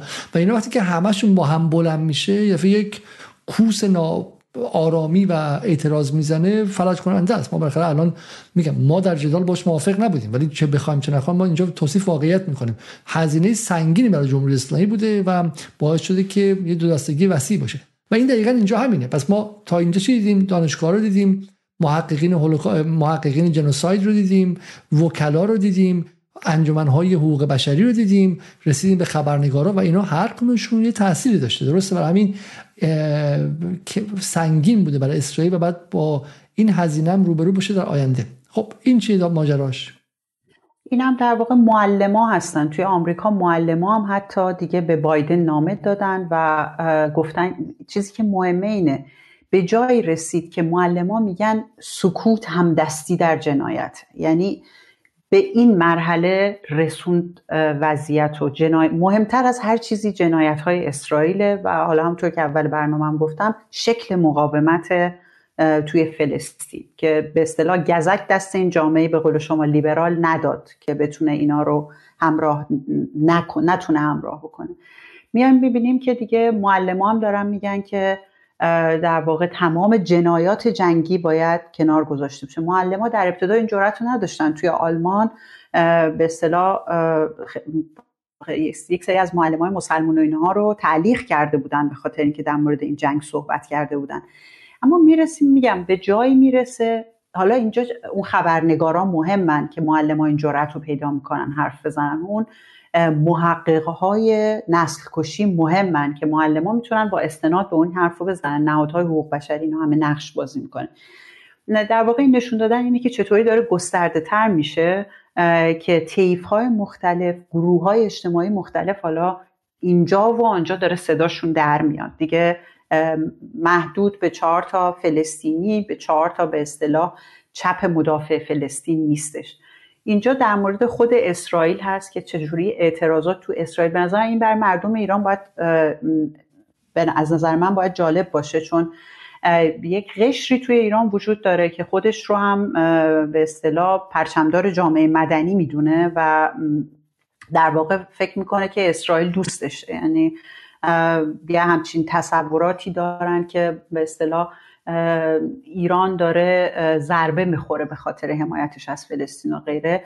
و این اسرائیل در واقع آدمایی توش زندگی می‌کنن که از مردم فلسطین حمایت می‌کنن. اینا میگن در واقع خواهان پاسخگوی دولتشون هستن. اینا زیونیستن و نمی‌خوام اشتباهی نمی‌خوام ایجاد بشه. ولی می‌خوام بگم اتفاقی که داره میفته در واقع توی این 46 روز گذشته افتاد انقدر غیر انسانیه و انقدر عظیمه به لحاظ خشونتی که درش اتفاق میفته که بخشی از همین زایونیستا هم خواهان پاسخگویی دولتشون هستن و اونا رو به سوال می‌کشن که کسایی که کشته میشن وقتی سرباز اسرائیلی کشته میشه چرا میگی که شهروند اسرائیلی کشته شد؟ این در واقع برابری دادن هر شهروند اسرائیلی با سربازه. ما این به اصطلاح تصاوی غلط رو رد می‌کنیم. بعد میگه که شما اصلا به فکر این کسایی که خانوادهاشون گروگان گرفته شده نیستین. در واقع به اسم ما نمی‌تونید این همه فلسطین به اسم ما که خانواده های این گروگان ها هستیم شما نمی‌تونید این کشتار رو را بندازید. و این صدا داره از خود اسرائیل در میاد. سرکوب میشن ها یعنی در واقع اینا هم براشون یعنی من بخونم این بخش از این بیانیه رو. میگه که فراتر از اون ما این تلاش دولت اسرائیل برای اینکه به همه سربازان که کشته شدن لیبل این بزنن که اونها شهروندان اسرائیل بودن رو رد می‌کنیم. چون اگه هر سربازی بخوام بگیم شهرونده پس هر شهرونده ما بگیم سرباز و این خیلی خیلی خطرناک. همینطور ما سوال داریم درباره جنوساید و نسل کشی که داره در غزه به اسم این قربانیان اسرائیلی اتفاق میفته می‌پرسیم. اگرچه خانواده هایی که عزادار هستن خیلیشون این جنایات وحشتناک انتقام جویانه رو رد می‌کنن و حاضر نیستن که به اسم اونها اتفاق بیفته. و این خیلی از این نظر جالبه. از این نظر جالبه که در ایران همین همینقدر هم نگفتن. ادعی از روشنفکرها همینقدر هم نگفتن. ادعی از هنرمندا همینقدر هم نگفتن. ادعی از ورزشکارا که پارسال برای یک کیان پیرفلک می‌خواستن که کشور به جنگ داخلی کشیده شه همینقدر نگفتن. پس واقعا به نظر میاد که شرف اون شهروندان اسرائیلی که وایسادن اونجا توی شرایط سنگین کشور خودشون که با به شکلی فضای هیستریکی که به وجود آوردن همه باید عزادار باشن. همه باید بگن که فقط بریم و هر چی فلسطینی هست رو بکشیم. بچهای فلسطین رو بریم بکشیم. ادهشون بلند شدن و برخلاف جریان ها حالا اسرائیلی رو ما معتقدیم که اشغالگرن و در موردش هم رو درواسی نداریم. ولی بالاخره خیلی هستن که اونجا به دنیا اومدن خب بالاخره تا بخوان از اونجا بیان بیرون طول می‌کشه دیگه. خب خیلیشون بیرون اومدن. ایلان پاپی که الان توی ایران باش مصاحبه می‌کنه اونجا به دنیا آمده اگه اشتباه نکنم. خب پدر مادرش اونجا رفتن و غیره اونجا به دنیا آمده ولی ولی منظورم این که اینها باز به نظر میاد که شرفشون بیشتر از خیلی از کسانیه که در ایران مراجع اجتماعی مردم ایران شدن. اینستاگرامشون یه میلیون دو میلیون سه میلیونه و نهادهای دولتی و حکومتی هم قربون صدقهشون میرن که باشون قرارداد ببندن که تو فیلم جدید اوج بازی کنن تو فیلم اونجا بازی کنن تو جشنواره فجر لطف کنن بیان و چم ناز نکنن و اونجا بهشون باج میدن و توی تبلیغات بیلبوردها هستن. ولی انزه این شهروندای اسرائیلی که میگن جنوساید و نسل کشی رو ما نمیپذیریم اونقدر شرافت اخلاقی و بشه نمای اخلاقی ندارند. بریم سراغ تصویر بعدی.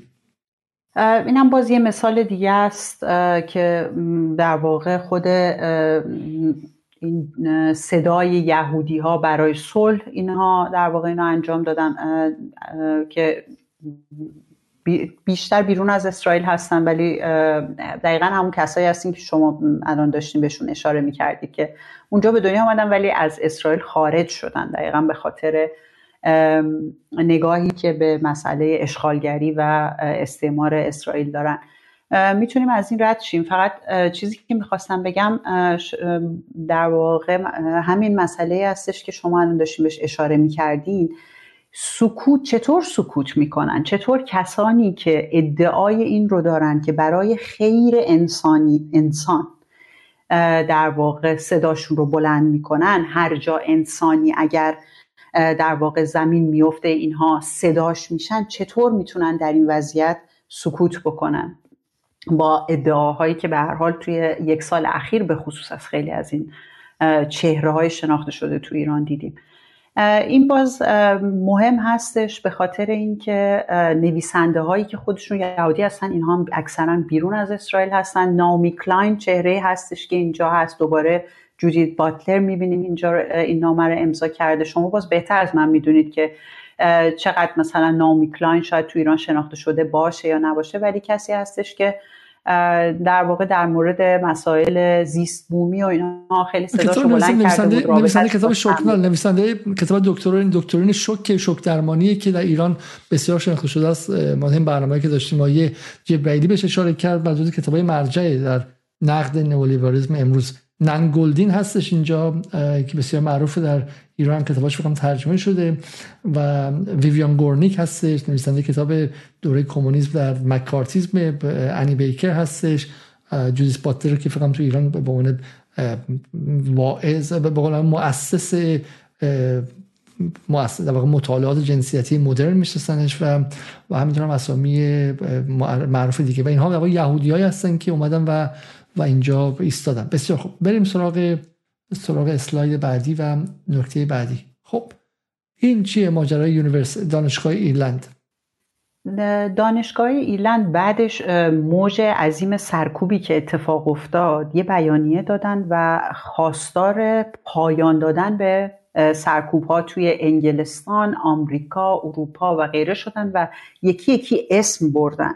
و به اصطلاح گروه بزرگی از اساتید اومدن این رو امضا کردن. یعنی شما بخوایم مرحله به مرحله بیایم جلو این جدیدترینشه.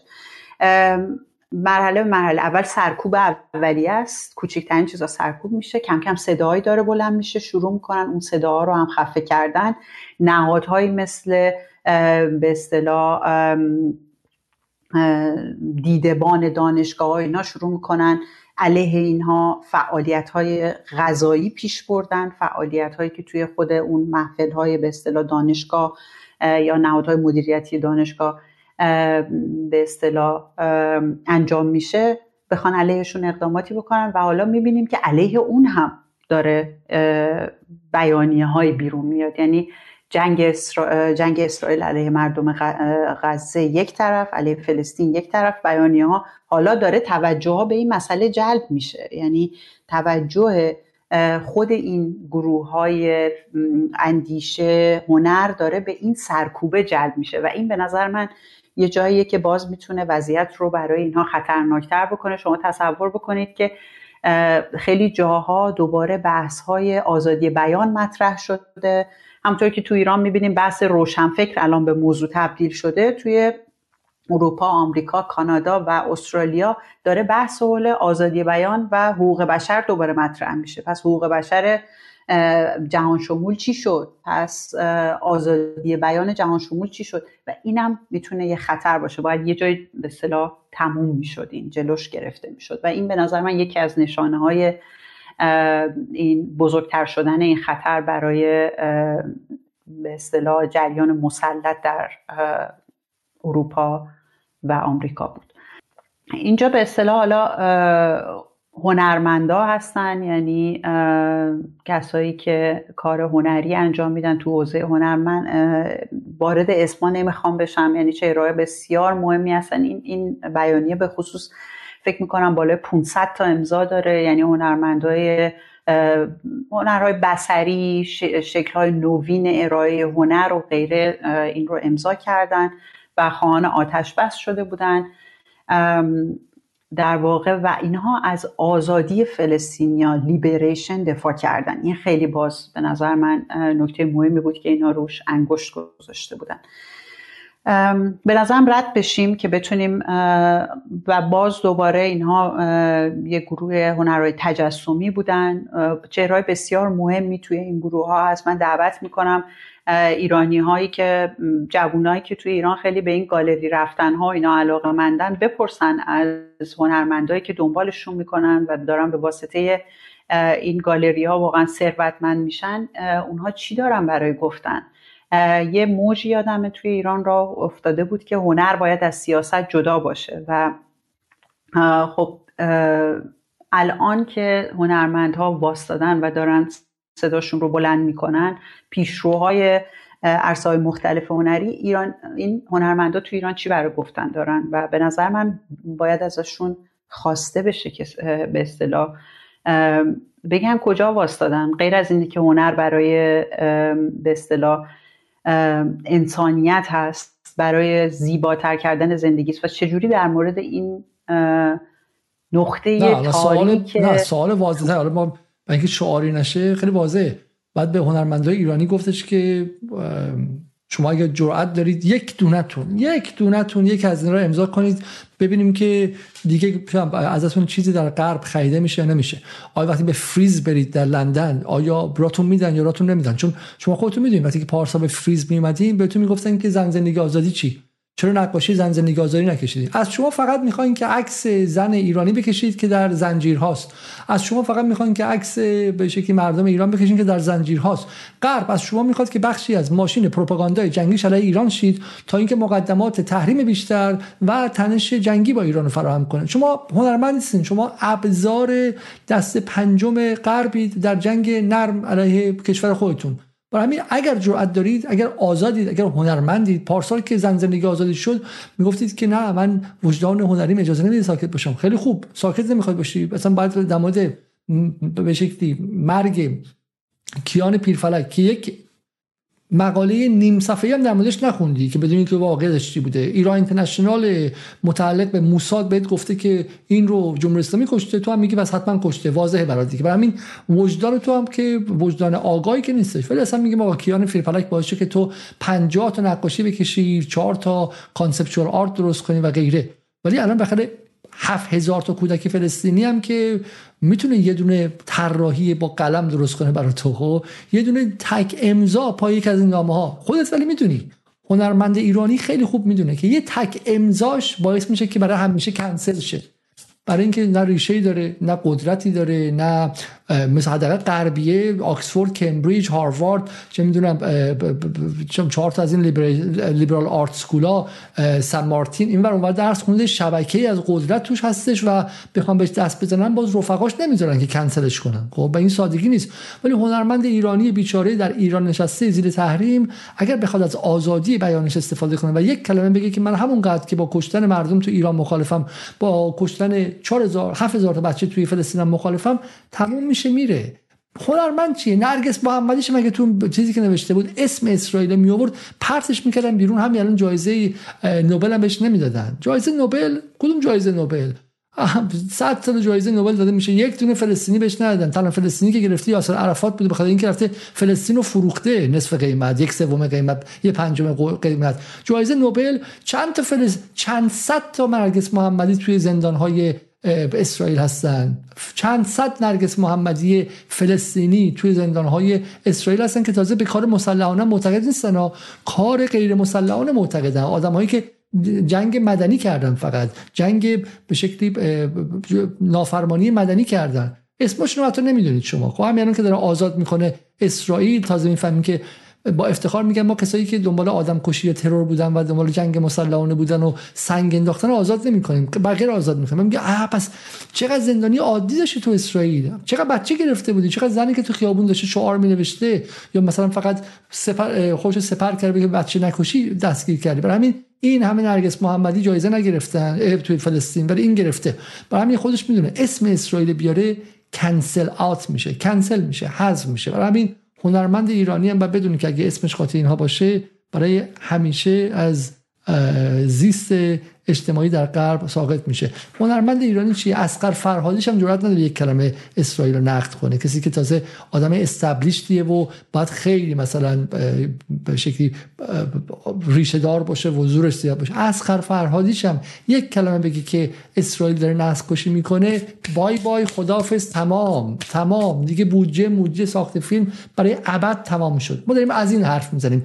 و شما به این میگین این لیبرالیزمی که می‌خواد تازه بعد از 20 سال جنگ داخلی تو ایران بهش برسی من میگم این لیبرالیسم شما همه چی از جز لیبرال. این لیبرالیسم شما فقط رویش لیبراله. کجاش لیبراله؟ خب این حتی لیبرال هم نیستش. بحث اینه. حالا می‌رسیم به نظر من دوباره برمیگردیم به هنرمندای ایرانی. حالا شما اسم بردین.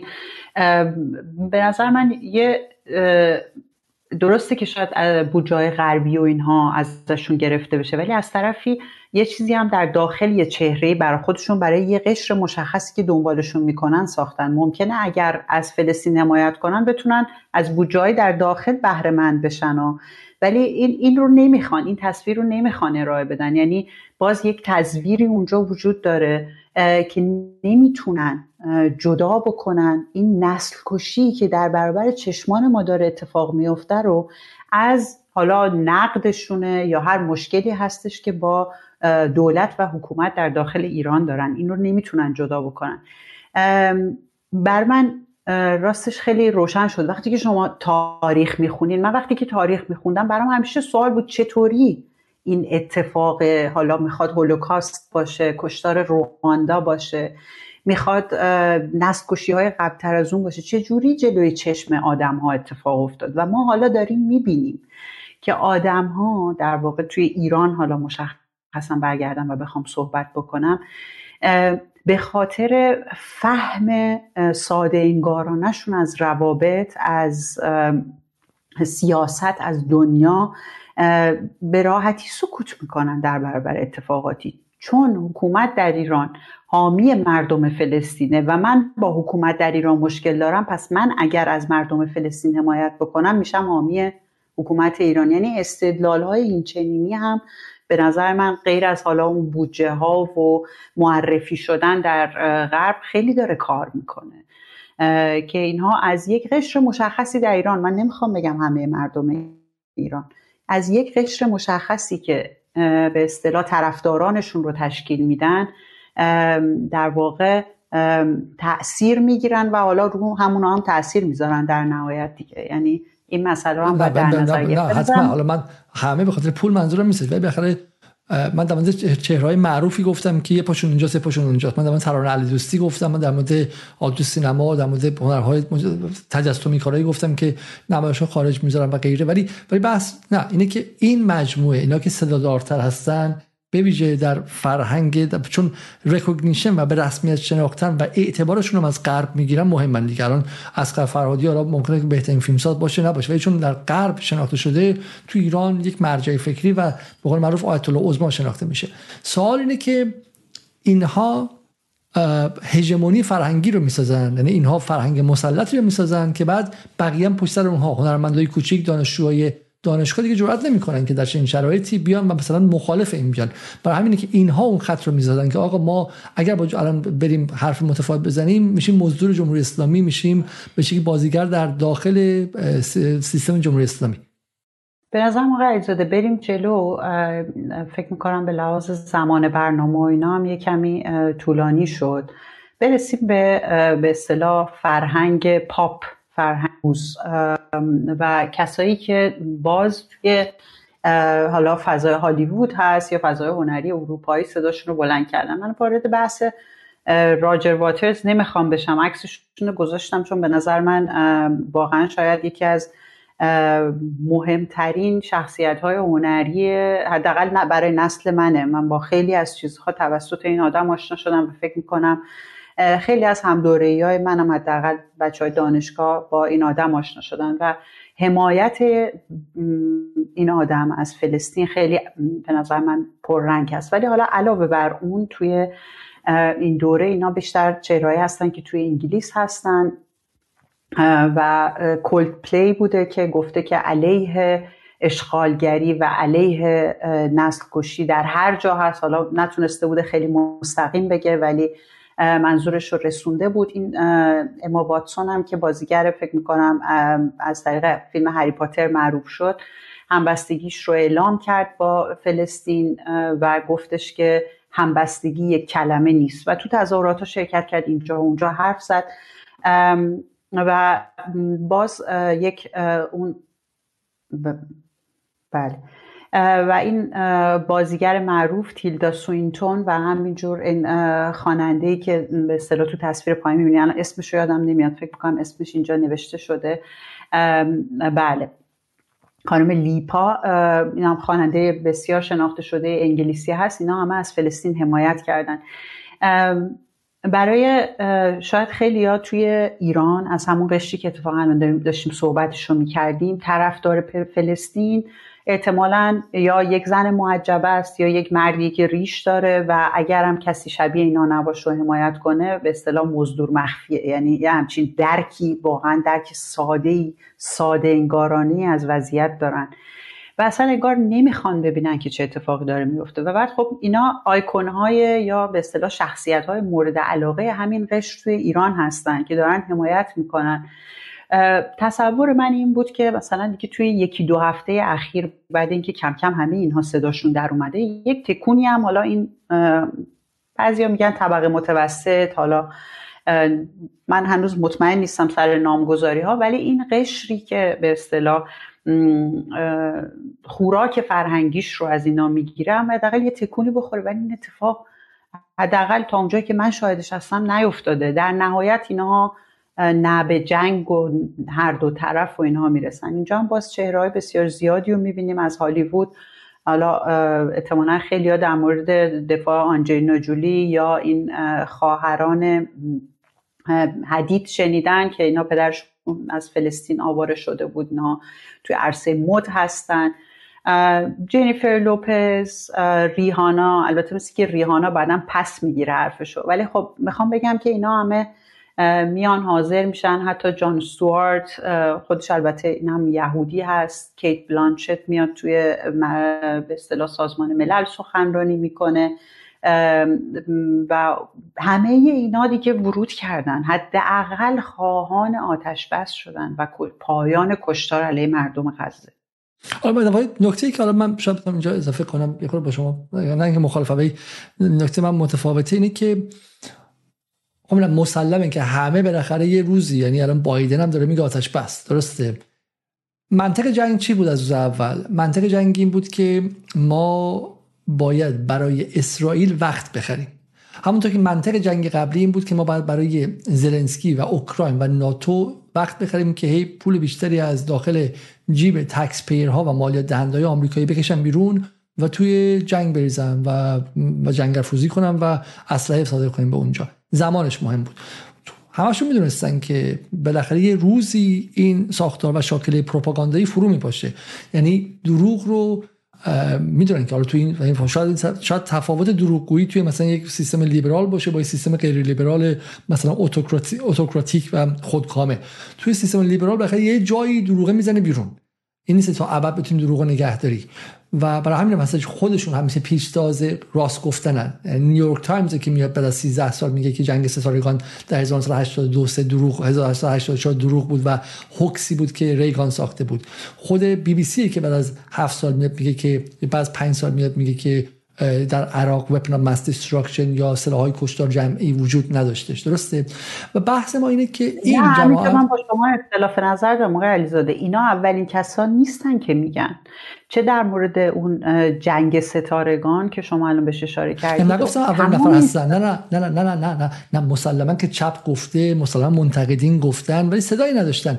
وقتی که دیگه دیر میشه و اون دروغه دیگه ارزشی نداره اینا پیشتاز این میشن که بیان راستا رو بگن که برای خودشون اعتبار بخره. حالا معامله بعدی دیگه. حالا ما تو برنامه بارها گفتیم که نیویورک تایمز میاد میگه آقا ایران مثلا چند سال هسته‌ای داره یه هفتگی داره میاد 6 ماه بعدش که دیگه به رویان تحریم آوردن پدر ایران در آوردن میاد میگه که نشون میده که اطلاع جدید نشون میده که اون دروغ اسرائیلیا بود. ایران تا هسته‌ای یک سال فاصله داره. خب خودش میاد حالا اعتبار رو بخره. بحث این که بدنه لیبرال ها چون من در مورد انجلو جولی تو این برنامه گفتم. انجلو جولی تا روز مثلا 25 می که نزدیک 3000 خورده بچه فلسطینی کشته شده بودن تو صفحش هنوز پستر آخری که داشت زن زندگی آزادی سالگرد زن زندگی آزادی بودش. خب و و اشاره به فلسطین نبود.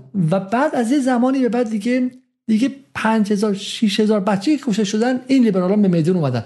من همه حرفم اینه که حالا اگرچه حتی اینها شرف دارن به اون به شکل هنرمند ایرانی که هنوز ساکته یعنی هنرمند ایرانی نشون داده که 7000 تا بچه کشته شده فلسطینی هم براش اون لحظه رو تریگر نمی‌کنه که بگه خب کشتن دیگه. 7000 تا اسرائیل کش. حالا من یه حرفی بزنم. ولی منظورم اینه که اینا به هیچ وجه علیه السلام نیستن اینا سطح وجدانشون حداقل 5000 تا بچه فلسطینی کشته رو می‌خواست. اگر نه باید همون روز اول اعتراض می‌کردن. مثل خیلی دیگه مثل فینکلشتان مثل چامسکی مثل ایلان پاپه مثل چم بدنی چپ مثل جرمی کوربین مثل آدم های دیگه. ولی اینا نه 20 روز 25 روز 30 روز وایسادن. بعد دیگه دیدن گند زده بالا و دیگه بوش داره گم میاد و دیگه داره اعتبار از دست میدیم. بعد شروع کردن به صحبت کردن. قبول دارین شما با این ماز با این صورت بندی من؟ اکثرشون حق با شماست. یعنی به غیر از خب خواهران حدید اینطور نیست. این از روز هفتم همون هفته اکتبر به اصطلاح به طرفداری از فلسطین یا خاویر باردم تو این گروهی که شما میگید نیست. ولی خب آنجلینا جولی یه جورایی چهره شناخته شده هست. اینا به اصطلاح همراهان حقوق بشر هستن. یه جوکی هم در مورد آنجلینا جولی بود که هر جا میره دست نوازش به سر بچه‌هاش می‌کشه احتمالا فردا پس فردا اونجا جنگه. یعنی این درسته ولی به جایی می‌رسه که اینها هم مجبور میشن حرف بزنن. در حال بین اینا هم تفاوت هست. فکر کنم توی یه عکس بعدی هستش بله ما قبل از اینکه برم جلو بزنیم من آره من عدل می‌خوام خودم نشون بدم برای اینکه یه فرقی است بین کسی مثل عدل که میاد از فلسطین دفاع می‌کنه. نمیاد بگه که جنگ بعد از اخ از همدیگر رو نکشید و حرفای بیز بشه کلی بزنه و و هزینه میده براش. این وای میسته و به نظر من باید این تفکیک رو اینجا انجام داد و با اون کسی که به شکلی موزه می‌گیره. چون این موزه ها بعدا هزینه خواهد داشت کنسرتاشون باطل خواهد شد و غیره و از این نظر به نظر من برای من خیلی جالب بود که ادل مثلا اومد و خیلی خیلی خیلی جدی گفتش دیگه singing When We Were Young holding flag of Palestine. خب به آهنگ خیلی خیلی عاشقانه برای برای فلسطین خون که مثلا این خیلی خیلی با ارزش بود. یعنی این متفاوتش می‌کنه از این نظر ولی بریم حالا سراغ به قول شما بریم سراغ عکس بعدی و بقیه هنرمندان. در دقیقا در ادامه صحبت شما هست. یعنی این خانم سوزان ساراندون همون از همون روز اول در واقع شروع کرد به حمایت از مردم فلسطین تو تظاهرات ها سخنرانی کرد و خیلی سخنرانی جالبی داشت در مورد اینکه من می‌دونم سفید هستم من می‌دونم که این در واقع تبعیضی وجود داره من راحت می‌تونم حرفمو بزنم پس من میگم نسل کشیه یعنی اون روزهای اولی که خیلی سرکوب شدید بود ایشون صحبت کرد. و همینطور خانم ملیسا باررا که توی فیلم خیلی معروفی قرار بازی کنه به اسم جیغ و اخراجش کردن از فیلم و خانم ساراندون هم در واقع از اون دقیقا بله از اون آژانس که خیلی آژانس معروفی است و ایشون با باش کار می‌کرد تمام این سالا تو بود بیرون انداخته شد دقیقا به خاطر فلسطین بودن. یعنی همونطور که شما میگین تفاوت هست. حالا توی اون عکس بعدی در واقع من می‌خوام باز یه پله جلوتر بریم. این جوونایی که الان معروف شدن یعنی شاید مثلا برای من و شما خیلی آشنا نیستن ولی شاید اینا الان چهرهایی هستن که بچه های زیر 22 25 اینا میشناسنشون. یکی از این نمونه این دختر اخم کرده ای است که می‌بینید جنا اورتگا توی یه سریال نتفلیکس به اسم چهارشنبه بازی کرده بود که اسمش بود اونجا. و این خیلی قبلتر این گوشه اگه یه ذره شما عکس رو بر می‌بینید که نوشته که از فلسطین استعمار زدایی کنید. این توییت رو خیلی وقت پیش از جنگ غزه انجام داده بود و بعد شروع کردن به دقیقا این کلید فلسطینی ها زنی که کلیدش هنوز دستشه. و این در واقع توییت دوباره به اومد بالا و ازش خواستن که این توییتت رو به اصطلاح تو باید پاک کنی پاک نکرد دفاع کرد گفت من اگه این حداقل ترین چیزیه که یک کسی که صدا داره می‌تونه انجام بده. و بعد یه مصاحبه باش انجام دادن جالب بود به اصطلاح نوجوونه دیگه 17 18 ساله است. بهش گفتن آخرین کتابی که خوندی چی بود؟ گفت آخرین کتابی که خوندم شیوه های مبارزه جبهه مردمی آزادی بخش فلسطین بوده. یعنی گروهی که فکر می‌کنم جورج هبش بوده دومین گروه بزرگ به اصطلاح سازمان آزادی بخش فلسطین. یعنی این جوون 17 18 ساله حالا این چهرهای دیگه ای هم که من فقط یه نکته وسط شما بگم شما در این صحبت می‌کنید.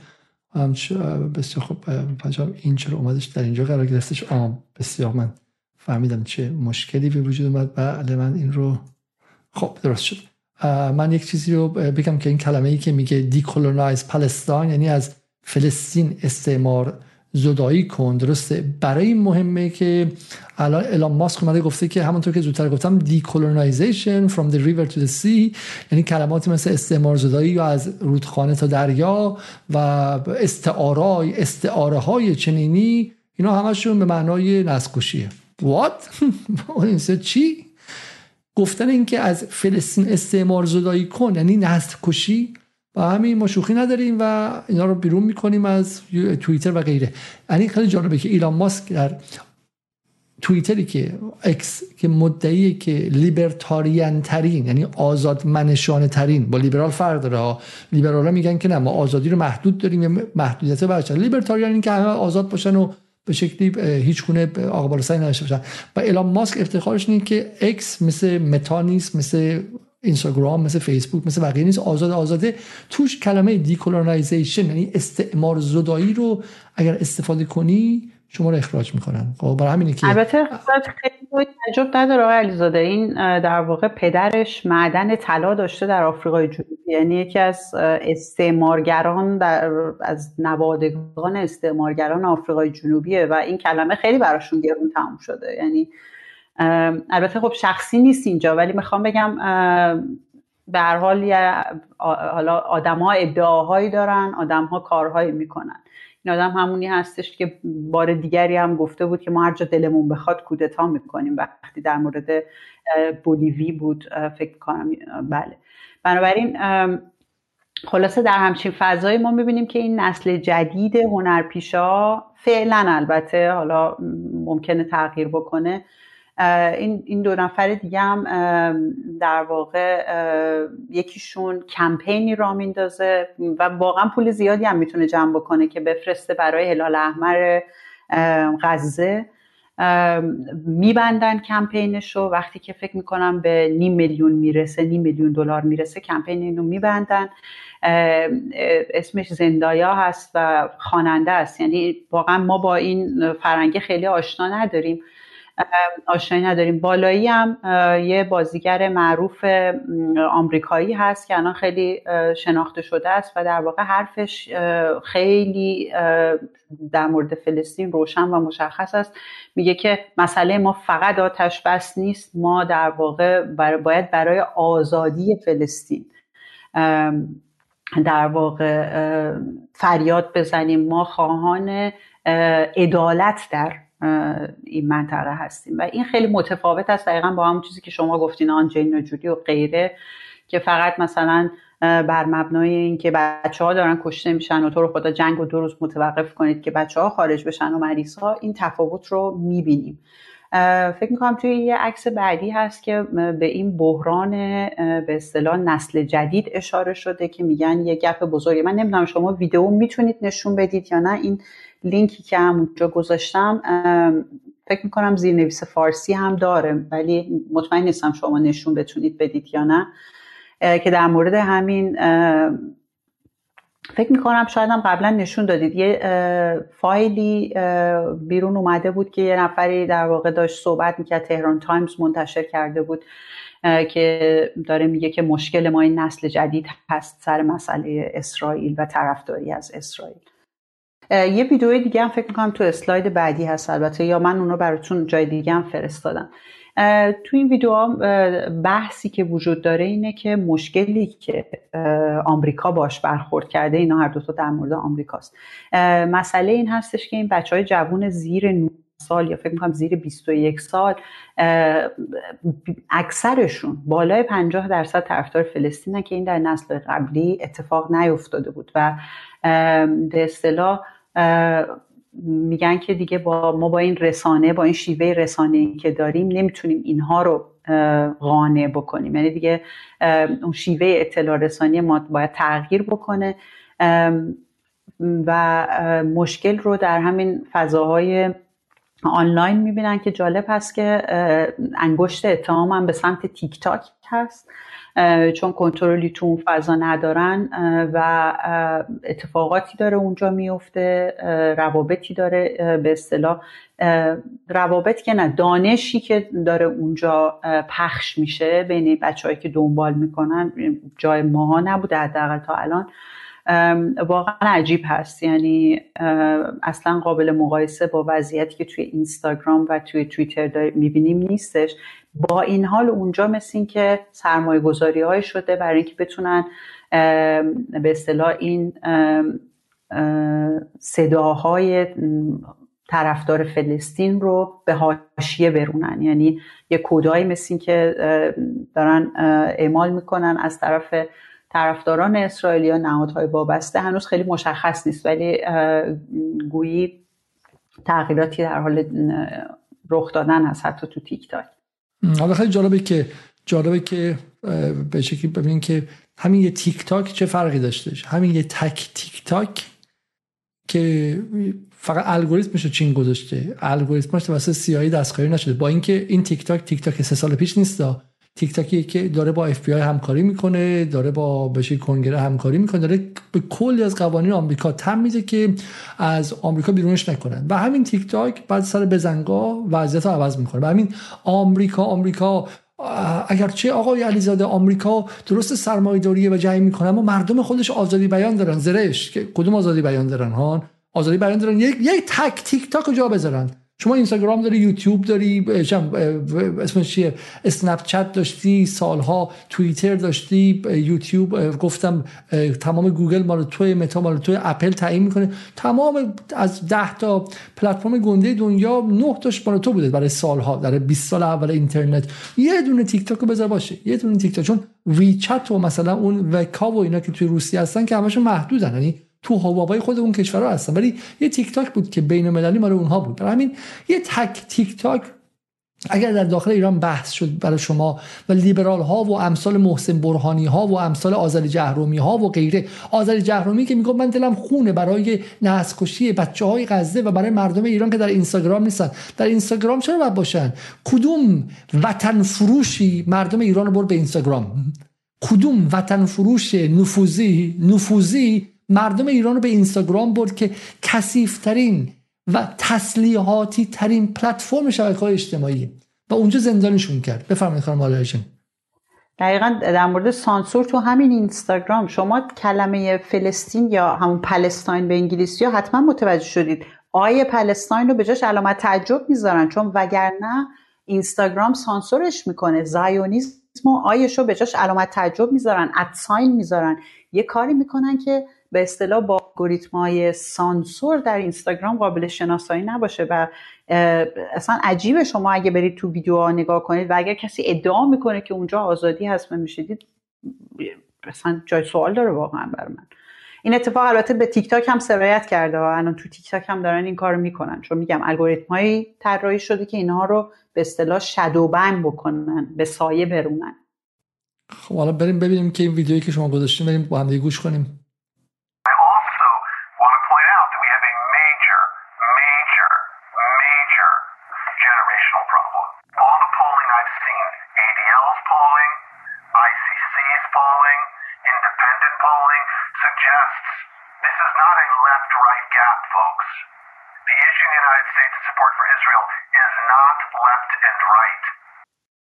خیلی جالبه. این جنزی یا نسل زد همونی که اگر بی بی سی رو در آبان 1401 می‌دیدید فارسی یا حتی انگلیسی جنریشن زد در ایران جنزی در ایران نسل زد در ایران نسل زد نسل زد نسل زد نسل زد آخونده رو نمی‌خوان نسل زد دیگه می‌خوان چند؟ ایران عوض حکومتش.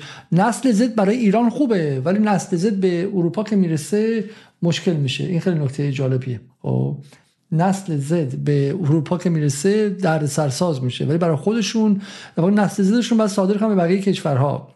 این دقیقا واقعا اروپا در این مدت میگم با بحران مشروعیت خیلی خیلی جدی روبرو شد و این ادامه دار خواهد شد. و یادتون باشه که بزرگترین بحرانی که اروپا واقعا در طی سالهای بعد از جنگ دوم جهانی داشت بحران سال 68 بود دیگه و بحران سال 68 بخشیش برآمده از فروپاشی مشروعیت آمریکا در جنگ ویتنام از یک سو حالا برای فرانسه در قضیه جنگ الجزایر و غیره بوده. این در واقع بخشی از اروپایی دیدن که آقا غربی دیدن که زیاد ما به اسم آدم داره کشته میشه و و به شکلی تضادها تضادهای اونجا ارزش ها بیشتر شد و به نظر میاد که این قضیه فلسطین خارج از اینکه چه تأثیری روی آتش بس داره و نداره ولی واقعا داره گسل های اجتماعی و نسلی در خود غرب رو به شدت تقویت می‌کنه و تعمیق می‌کنه. قبول دارین خانم لالیجانی؟ بله فعلا که کاملا اینطور به نظر می‌رسه. باید دید که در ادامه چطور پیش میره. یعنی به نظر می‌رسه که اینا باید دنبال راه های جدیدی باشن که اگر بتونن این نسل رو با خودشون همراه بکنن. که ما به نظر من در مورد اون نسل دهه دیدیم که در نهایت تونست به اون گفتار هژمونیک تو غرب برگرده. حالا نمی‌خوام معادل سازی بکنم چون دقیقا دوره ای که اون نسل برگشت پایان جنگ سرد شکلگیری جهان تک قطبی هست. ولی ما الان در دنیا متفاوتی زندگی می‌کنیم. باید دید که به اصطلاح چطور پیش میره این جریان از یک سو باز این اختلاف نسل و جنگی که جوانان رو در برابر سیستم به اصطلاح استبلیشمنت خودشون قرار داده و در کنارش یا بشه شاید بهتر بشه گفت در زیرش یعنی بسترش یک جهان شکلگیری یک جهانی که حالا دو قطبی یا چند قطبی حالا بحث ما نیستش اینجا ولی باید دید چطوری به اصطلاح بروز و ظهور پیدا می‌کنه این مسئله. ولی این همطور که شما گفتید. تک تک تک دیگه از ببینیم. حالا من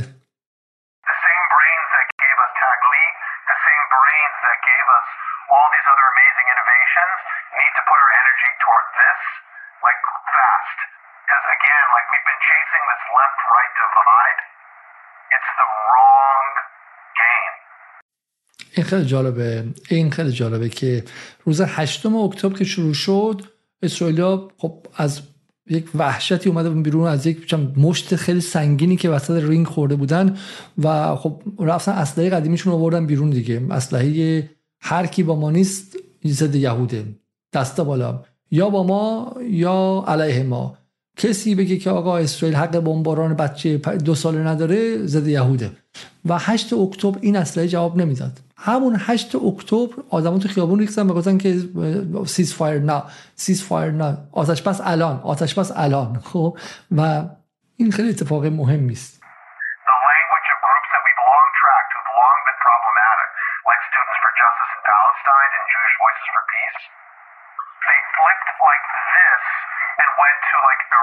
propaganda. The language I could show you from their toolkits because analysts are in their groups. We saw this again on October the 8th. It was that fast. خب بریم سر بریم سر بخش بعدی و سر اسلاید بعدی خب این ماجراش چیه می‌تونیم در واقع من یه دونه لینک بر شما گذاشتم در باز تاکید یه استاد دانشگاه هاروارد هست که خیلی چهره شناخته شده سر همین مسئله به اصطلاح نسلی که اتفاق افتاده اینجا نیستش. لینک رو توی نوت هست و براتون توی تلگرام هم گذاشتم. اگه فکر می‌کنید وقت نداریم می‌تونیم از این خب پیچی دستیگر عبور کنیم ازش. بله عبور کنیم ازش خب و بریم سر موضوع بعدی. دقیقا. مسئله که من می‌خواستم حتما بهش اشاره بکنم اینه که ما نباید اینطور فکر کنیم که حالا به اصطلاح همه هم صدا هستن با مقاومت مردم فلسطین. چهره های شناخته شده ای داریم که کاملا سمت اسرائیل واستادن به اصطلاح از مایکل داگلاس که اون عکسی که ازش می‌بینیم به اصطلاح توی یکی از تونل هایی هستش که چند سال پیش فکر می‌کنم دو سال پیش هست که ارتش اسرائیل مدعی شده که کشف اونجا بازدید کرده و الان هم کامل پشت اسرائیل واستاده جاستین بیبر خواننده که باز برای نسل جدید شناخته شده است. این دو چهره معروف سریال فرندز که خیلی تو ایران باهاش زندگی کردن. شخصیت ایمی توی سریال بیگ بنگ تئوری و وسط وسط مرگ 4000 تا بچه ناراحتیشون که چندلر فوت کرده درسته؟ مرگ چندلر برای بی بی سی فارسی فکر کنم که اندازه مثلا دو روز تعداد کشته های بچه های غزه خبر تولید کرد براشون. و همین فرندز خب. متاسفانه فضای چیز به اصطلاح رسانه‌های اجتماعی ایران هم همینطوری بود. یعنی یهو ناگهان توی اینستاگرامی که حالا از همه قشری که صحبت می‌کنیم همه عزادار اون هستن و می‌بینیم که دوتا از بازیگرای اون سریال عملا از اسرائیل حمایت می‌کنن. حالا الان اصلا اینجا جاش نیست ولی تو اون سریال خیلی میشه به اصطلاح دید که چطوری در واقع اینها ضد سیاهان برخورد می‌کنن برخوردهای ضد مسلمون دارن و غیره. به حال شاید مهمترین چیزی که اینجا هست این سریال بسیار معروف ببخشید فیلم معروف اوپنهایمر فکر می‌کنم همین امسال اکران شد و خیلی معروف شد و سر صدا کرد. جیمز وود تولید تولید کنندش گفته که این وحشی ها رو بزنید نابود کنید. اینا باید برگردن به عصر حجر.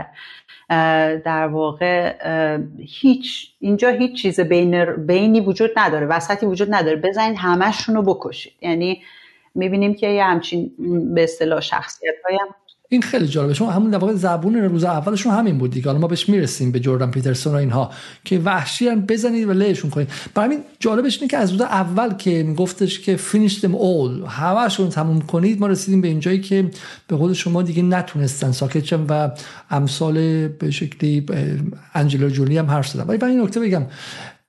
ما تو روزنامه نگاری میگن که ما کار من که روزنامه نگار نیستم ولی روزنامه نگار میگن که اینکه سگ آدم و گاز بگیره خبر نیستش. برای همین تعجب نکنید. چرا آقای علی چرا ننوشتی سگ آدم و گاز خب این خبر نیستش. ولی اینکه آدم سگ گاز بگیره خبره. برای همین که این جماعتی که کارمندان و کارگران صنعت پروپاگاندای هوشمند امپراتوری آمریکا به نام هالیوود و نتفلیکس و اچ بی او و بقیه این چیزا هستن. اینها اگر از اسرائیل و از آمریکا و از جنگ آمریکا در عراق و غیره دفاع کنن خب براشون حرجی نیست. این همون سگی که آدم گاز گرفته. این که هر از گاهی از توشون یکی پیدا میشه مثل مثل مالون براندو. مالون براندو بزرگی که یه دفعه قیام می‌کنه میگه ما سرخپوست کشتیم. به قول رد ببخشید نیتیو نیتیو امریکن کشتیم. بومیای کشتیم. علی اونجا وای میسی یا مثلا رنس رد گریو میاد یا بشه جون باز میاد و غیره. راجر واترز به اون خبره. اونی که از دل این کارگران صنعت فرهنگ ادهشون رفت از ماتفیس میان بیرون و احساس می‌کنن که ای ما پس هیچ آزادی نداشتیم. ما برای این حقوق می‌گرفتیم برای این معروف بودیم برای این کنسرت هم پر بود که در نهایت خطمون رو خط بود. اینکه یوتیوب میاد در مورد ایران بشه خبر میره آهنگ می‌خونه اون یکی و غیره. اینکه در مورد ایران ایران چه سال 98 88 چه بحث زن زندگی خبر نیست. چون در راستای سیاست دولتاشونه. یعنی دولت میگه دمت گرم باری کلا خب من یه جایی هم به حالی میدم از مالیاتت کم می‌کنم یا نه؟ در راستای سیاست وزارت خارجه شونه اون که خبر نیستش که. ولی اینکه از هر صدتاشون یکیشون اومده گفته که به رغم همه خطرات و به رغم همه هزینه‌ای که CIA و اف بی آی غیره برای من می‌سازن و فردا میان منو محکوم می‌کنن به اینکه یه بهانه پیدا می‌کنن. مگه واسه آسانش پیدا نکردن؟ تجاوز کرده. اون یکی جاسوسی کرده. اون یکی مواد مخدر باهاش بوده. اون یکی برای من پاپوش میدوزن. خب من به رغم همه خطراتی که می‌دونم اما من میام و, میگم که من با بازی شما همراه نیستم از من این خیلی اتفاق مهمیه. بریم که بحث خیلی جذابه و آدم ها هم زیادن. ولی قبل از اینکه بریم سراغ بعدیشون بحث بحث روشنفکرانه من فقط یکی دیگرم نشون بدم که شاید ادهی در همین بچه های جوون بشناسن. خب ببخشید. شما کاردیبی رو میشه من با خانم لاجین که داشتیم برنامه رو آماده می‌کردیم من احساس کردم که چه پیرمرد و به شکلی بقول معروف آنتیکی هستم. چون هیچ از این چهرهای جدید رو نمیشناختم و خانم لاجین همه رو معرفی می‌کرد. و اینم کاردیبیه. درسته؟ منم با واقعیت آشنایی با کارهای اینها ندارم ولی دنبال می‌کنم اصطلاح جدید چه کسایی و مرجعیت دارم براشون تو عرصه هنر. چون به واسطه حالا کار تو دانشگاه اینا مواجه شدم که مثالهایی که من می آوردم خیلی بر بچه ها اصلا نمی‌دونن کیه. مثلا یعنی چی داری صحبت می‌کنی چه سریال باشه چه موسیقی باشه. به همین دلیل. ببخشید چون می‌خواستی در مورد چیزی بگی. نه نه نوشته دیگه نوشته کاردی بی دراپ سپورت فور بایدن اوور میلیتاری اید تو اسرائیل کاردی بی حمایتش رو در انتخابات ریاست جمهوری احتمالا از بایدن قطع کرد به خاطر اینکه بایدن داره چون اسلحه میفرسته و بچه های فلسطین رو می‌کشه. خیلی اتفاقی کاردی بی انزه دو اضافه روشنفکر تو آمریکا تاثیر داره. کسی مثل شما می‌دونین که وقتی که اپرا وینفری میگه من از فلان کاندید حمایت می‌کنم تمومه. اون کاندید برنده است. خب همونطور که مرداک به شکلی حمایتش تعیین کننده است. و آمریکا رو و مغزهای پوسیده و مغزهای زنگ زده کوچک مردم آمریکا رو که زیر این رسانه ها از بین رفتن این رسانه های این شخصیت ها و سلبریتی ها می‌سازن. فاجعه ای که داره تو ایران اتفاق میافته. دو سال دیگه ریاست جمهوری ایران هم نوید محمدزاده ها و بشه ترانه علیدوستی قبلا که این کار کردن. سال 96 به شکل اینا ریاست جمهوری تعیین کردن. تو آمریکا هم همیشه این بوده دیگه. برای همین اینا خیلی مهمه. اینکه یا یه رپری مثلا میاد و به شکلی از بایدن قطع حمایت می‌کنه اتفاقای اتفاقای سنگینی است خب حالا شما چون قبل از اینکه بخوایم بریم از اینجا من یک ماجرای دیگرم بگم و شما از من شاید بهتر بدونید اینجا رو. خب ولی من دلم نمیاد که این رو بگم نگم. برای اینکه این کسی که من خودم بهش خیلی نقد داشتم و فکر می‌کنم که بسیار بچه لوس و روی اعصابیه ولی واقعا در این چند هفته گذشته اصلا کار کاری کرد کار درسته. این من می‌تونم یه کوتاه بله، بگم. آره. بله بله. این به اصطلاح گرتا کل چهره شدنش از اینجای شروع شده که وقتی که بچه مدرسه ای بوده برای خواستار اینکه سیاستمدارا کاری بکنن شروع می‌کنه مدرسه نرفتن جلو مدرسهش میشینه و بعد بچه ها میان و حالا کم کم این چیزا هم بعدا مشخص میشه احتمالا. به واسطه های چهره میشه میاد سازمان ملل در مورد این مسئله صحبت می‌کنه که شما به فکر ما نیستید ما آینده این زمین هستیم و غیره. به خاطر منافع خودتون کمی هم بحث های به اصطلاح ضد سرمایه داری و اینا رو مطرح می‌کنه. توی تمام گذشته خب با جنبش جمعه ها برای آینده یعنی یک جنبش محیط زیستی همراه میشه. که مسئلهش مسئله بینانسلی بوده. یعنی چی؟ یعنی مسئله مشکل گرمایش کره زمین زیست بومی رو اینطوری میفهمیده. توی این دو سال اخیر به واسطه حالا باز من نمی‌خوام مثلا وارد جزئیات بشم با یه گروهی آشنا میشه که کسایی که از عدالت زیست بومی حرف می‌زنن. معمولا جوانان همسن سال خودش هستن. سیاه آمریکا بچه های آفریقا آمریکای لاتین و با اونها آشنا میشه و یک تغییری در نگاهش ایجاد میشه و تازه انگار متوجه میشه ما در من در مورد عدالت زیستبومی بین نسلی حرف می‌زدم ولی همه الانش هم عدالت زیستبومی وجود نداره. دنیا در واقع مردم آفریقا مردم آمریکای جنوبی دارن بها رو همین الان میدن و مردم در اروپا آمریکا وقتی از منابع اونا استفاده می‌کنن از محصولات کشاورزی اونا استفاده می‌کنن این عین بیعدالتی همین الانه. ما در مورد آینده حرف نمی‌زنیم. کمی نگاهش عوض میشه. در سر فلسطین هم علنا از حمایت می‌کنه. و جالبه که بدونید بخشی از جنبش همین جمعه ها برای آینده کاملا ایشون رو ترد کرده. ایشون توی آلمان کامل کنسل شده. پرسونا نانگراتا شده در واقع بهش میگن الان. همینطور که جودیت باتلر نمی‌دونم شنیدید یا نه جودیت باتلر بعد از اینکه آلمان اعلام کرد که آنتی زایونیزم مساوی هستش ضد سایهونیزم مساوی هست با ضد یهود. اون هم در واقع گفته که من دیگه در آلمان کنسل خواهم شد. به عنوان یک یهودی آلمانیا منو کنسل می‌کنن. این بچه نوجوان رو هم در آلمان کنسل کردن. یعنی دیگه راش البته این فکر می‌کنم مال بله 2019 هست که من می‌خوام به توضیح میدم اینو یه مدل صدای شما تک تک می‌کنه و قطع و وصل میشه. مسئلهش از کجاست. اگر بتونید یه حالا به جایی که وصل نه مال اونجا نه باشه احتمال اینترنت. خب من این چیزی که می‌خوام نشون بدم در واقع خانم گرتا تونبرگ سال 2019 که person of the year تایم و این تایم مگزینشون رو به عنوان سمبل و به شکلی الگوی زیستی معرفی می‌کنه و the power of youth قدرت جوانی و به شکلی نسل جوان زِدیه که آمده که دنیا رو عوض کنه و سینه سپر کرده تا اینکه سرمایه‌داری نتونه بیشتر از این محیط زیست رو از بین ببره و باعث extinction یا به شکلی فنای بشریت بشه. و این بعدیه. این مال هفته پیشه. میگه شما را آلمانی بهتر می‌خواین. درسته؟ ایروگ آینس ایدول درسته؟ یعنی به راه کج رفتن یک به شکلی یک الگو یک بوت بوتواره و و تمام. و همین سادگی از از عرش به فرش افتاد برای اینکه جرأت کرد و گفت فلسطین فلسطین فلسطین. و این به نظر من این لحظه آخر هم دیگه پیر شده و دیگه جوون نیست و قیافش هم خیلی ناجذاب کشیدن و به عنوان آدمی که تو شرور شرور شرارتی هستش و تمام. و این حالا هزینه خواهد داشت برای اشپیگل نه؟ یعنی به این راحتی نیستش که اشپیگل بتونه یه آدمی رو از بالا بندازه و مردم بگن تمام. فعلا به نظر میاد اینطوریه باید دید واقعا به نظر من هر کدوم از اینا رو میشه دنبال کرد و دید چطوریه. به نظر من مهمترین حرفی که شاید این آدم زد و خیلی ازش میترسن نه فقط معطوف مسئله اسرائیل و فلسطین این هستش که گفته که هیچ عدالت زیست بومی در سرزمین اشغالی نمی‌تونه وجود داشته باشه.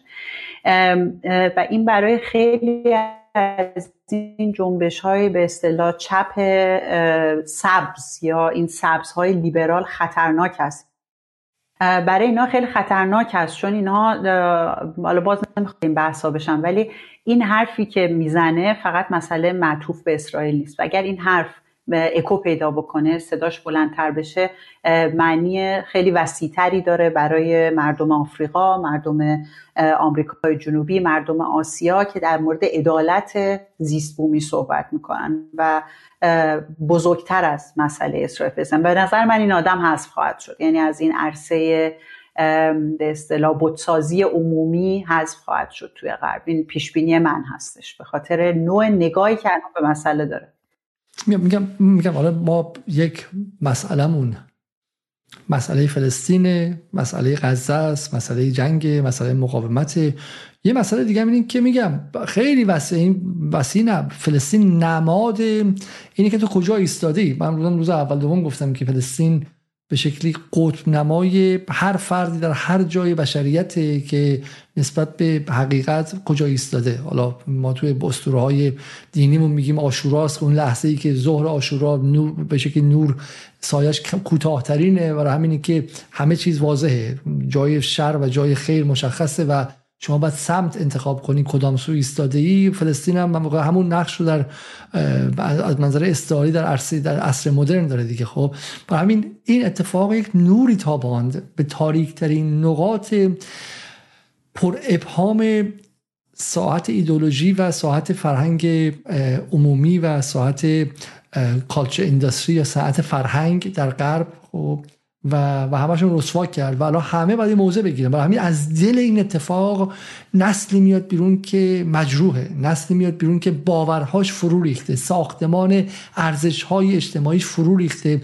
و الان گیجه. حالا این مثلا خواستن گریتا تونبرگ رو مثلا تحقیرش کنن. ولی واقعا الان گریتا تونبرگ به تمام گذشته خودش داره شک می‌کنه. می‌پرسه که پس اون در صدر نشستن ها و در سی ان جا داشتن و در صفحه اول تایم و نیویورک تایمز و واشنگتن پست جا داشتن پس اونا چی بود؟ پس من ابزار شما بودم اونجا در راستای شما بودم. حالا من نمی‌خوام قابل مقایسه نیستش مثلا ابعادشون چون اینا ابر ابر ابر مشهور هستن. ولی مثلا حالا برای خیلی از ما اتفاق افتاده که مثلا بالا میگم یک جایی ما رو در یک ساختاری در یک مؤسسه در یک نهادی بردن بالا و بعد وقتی حرف حق خودمون زدیم بلافاصله کنسلمون کردن و ما مشکوک شدیم. خود من وقتی بی بی سی فارسی به خاطر یک تک جمله یعنی یه دو تا مصاحبه کنسلم کرد فهمیدم ای پس من تا قبل از اون ابزارشون بودم. تا قبل از اون بازیچه دست اونها بودم و این به که ارزش های اجتماعی و ارزش های ذهن آدمو فرو میپاشونه دیگه همین یک نسلی از دل این اتفاقات الان با گیجی و با ابهام سر کار دارن و امکان رادیکال شدن دارن اینها. اگر نیروی سیاسی باشه ما که نیستیم. حالا ایران که اصلا واقعا جایی نداره و محور مقاومت هم که قایب کامل از معادلات فرهنگی در غرب و غیره. حالا الان می‌دونین که این بچه ها تو تیک تاک دارن نامه 20 سال پیش اسامه بن لادن رو می‌خونن. می‌دونستین؟ داره یه, یه trend خیلی خیلی بزرگی در تیک تاک شد. شما که جوان ها رو دنبال می‌کنین بعد بدونید. خب ولی من منظورم این که اگر واقعا یه نیرویی باشه و یک گفتمانی باشه و یک discourse ی باشه که بتونه اینها رو بهشون خوراکی فکری بده از دل این ما باید انتظار یک radicalization نسلی داشته باشیم احتمالا. یه نکته من می‌خوام آقای زده فقط به واسطه دو تا تصویری که از این گرتا نشون دادین. یه بار دیگه میرین تصویر قبلی که نشون دادین از مجله تایمز و دوباره برگردیم به این. می‌خوام خیلی به اصطلاح به چشم من یکی از تکنیک های اومد که توی غرب خیلی کاربرد داره. توی اون تصویر قبلی که شما از تایمز نشون دادید این دختر موبلندی هست که موهای بلندی داره و نور به موهای طلاییش تابیده و بله دیگه در این عکس می‌بینید دیگه. سفیدیش خیلی هست. بعد اصلا لباسی کاملا خونسا و دخترونه تنشه. یعنی یک دختر بچه هست. صورتی. صورتی دقیقا. یک دختر بچه هست. و حالا توی تصویر مجلهش میگه نوری بنفش به موهاش تابیده شده که می‌خواد حالا اون پایین نوشته که بله دقیقا. این همون آدمه. یعنی با دو سه سال این ور همون آدمه. ولی یک نور بنفشی به موهاش تابوندن که اون پایین نوشتن که اون اسمش که نوشته به بیراه رفته میگه که گرتا تانبرگ و چپ دشمن اسرائیل. این موی بنفش قراره برای جامعه آلمان یادآور این باشه که این چپه. و دیگه اون دختر معصوم مو بلند سفید نیست که همه اینها بتونن باهاش همزاد پنداری بکنن بچه خودشون و دختر خودشون رو توش ببینن. این این خیلی کار می‌کنه. الان توی ایران هم ما توی یه سری از نشریات می‌بینیم که چجوری با روی چهره ها کنن نوع لباس نوع نوری که تابونده میشه و غیره. و این تصویر رو شما می‌بینید که چطوری توی همین دوره سه چهار ساله یک آدم رو کاملا تغییر میدن. بسیار خوب. بریم سراغ بریم سراغ به شکلی بحث خودمون و من بتونم فقط این رو پیدا کنم. بله بله بحث خودمون و بحث روشنفکران که در ایران هم به نظر من این بحث بحث مهمی است و سراغ یک فردی که در ایران هم بسیار بسیار شناخته شده است و احتمالا همه میشناسنش. بله دقیقا. می‌خواستیم از در واقع فاصله افتاد. می‌خواستیم یه پلی بزنیم از اونجایی که هنرمندایی که حمایت کردن سرسختانه از اسرائیل به کسی برسیم مثل یواگن هابرماس که در واقع یکی از چهرهای برجسته مکتب فرانکفورت هست و چیزی من من چیزی جا ننداختم. چیزی من جا ننداختم. درسته؟ نه نه نه چیزی جا ننداختیم. اصلا چیزی جا ننداختیم. در واقع من فقط خواستم پل بزنم که از کجا ما به این بحث اومدیم. در واقع بعد هنرمندا اومدیم سراغ اندیشمندا.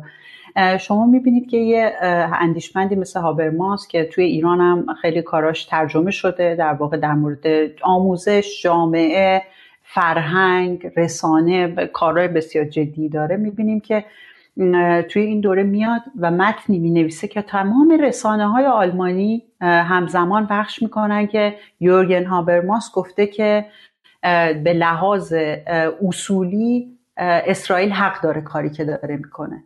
چرا؟ چون حماس رو باید تموم بکنه و هیچ راه دیگه ای نداره. هابرماس میگه توی آلمان میگه که سرنوشت آلمان یا فکر اگه اشتباه نکنم هویت آلمان با موجودیت اسرائیل گره خورده.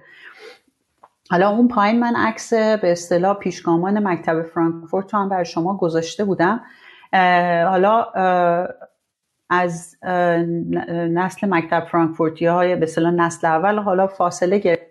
ما وارد بحثش نمی‌خوایم بشیم. ولی این آدما واقعا توی ایران به اصطلاح خیلی طرفدار دارن و فکر می‌کنم بخشی از ترجمه در ایران و این نشریات به مارکوزه آدورنو و اوکایمه اختصاص میدن و بازخانی ها از اینها و کسایی که بعد از اینها با ارجاع به اینها چیزهایی نوشتن جامعه رو فهم می‌کنن و غیره. حالا می‌تونیم به هر فکر دنبال مقاله دنبال مقاله هابرماس میگشتم و ولی همین الان که من با شما صحبت می‌کردم یک خبر فوری اومد و به نظر این خبر فوری خیلی خیلی جالب و جذابه. من این خبر فوری بخونم برای مخاطبان و اون خبر فوری اینه. خبر فوری بذار من برم اینجا بخونم. شاید شاید بهتر باشه. بله. این خبر فوری شما ببینید واقعا باور نکردنیه. ما در یکی از گفتگوهامون پرسیدیم که چرا نرگس محمدی تا این لحظه حرف نزده. و یادمه که یکی از این به شکلی این کار پیمانکارهای رسانه‌ای که اتاق ایران من رو میگردونه به اسم علیرضا مصطفی یکی از برنامه‌اش میگوش که برای اینکه شما از کجا می‌دونید که این چه می‌دونم اصلا دسترسی داره. اون در اوین به کجا دسترسی داره؟ اگه نگران این هستین که نرگس محمدی حالا واقعا چم اگه کسی مثلا نمی‌دونم حالا نباید واقعا استدار رو مسخره کرد و اینها کسی شل مغزه و شل حرف می‌زنه و اینها خب بالاخره طبیعی. ولی حرفش این بود که هر وقت شما رفتین از جمهوری اسلامی خواستین که نرگس محمدی رو آزاد کنه اومد بیرون اون موقع می‌تونید ازش توقع داشته باشید که به شکلی در مورد مرگ 4000 تا بچه توی غزه بیانیه بده. و ما می‌گفتیم که آب بخیر نرگس محمدی الان دو روز پیش برای جایزه نوبل جایزه بیانیه داده. دیروز برای سالگرد کیان پیرفلک بیانیه داده. همه جا داده. اون می‌گفت نه این جایی وست نیستش. حالا خبر اومده دو دقیقه پیش انجلینا جولی بازیگر سرشناس هالیوود و فعال امور بشر دوستانه با نرگس محمدی برنده جایزه نوبل زندانی در اوین گفتگو کرده جلال خالق. این گفتگو در روز 22 نوامبر. استغفرالله. در آستانه برگزاری مراسم اهدای جایزه نوبل صلح به خانم محمدی در نشریه تایم منتشر شده. این قبلا انجام شده.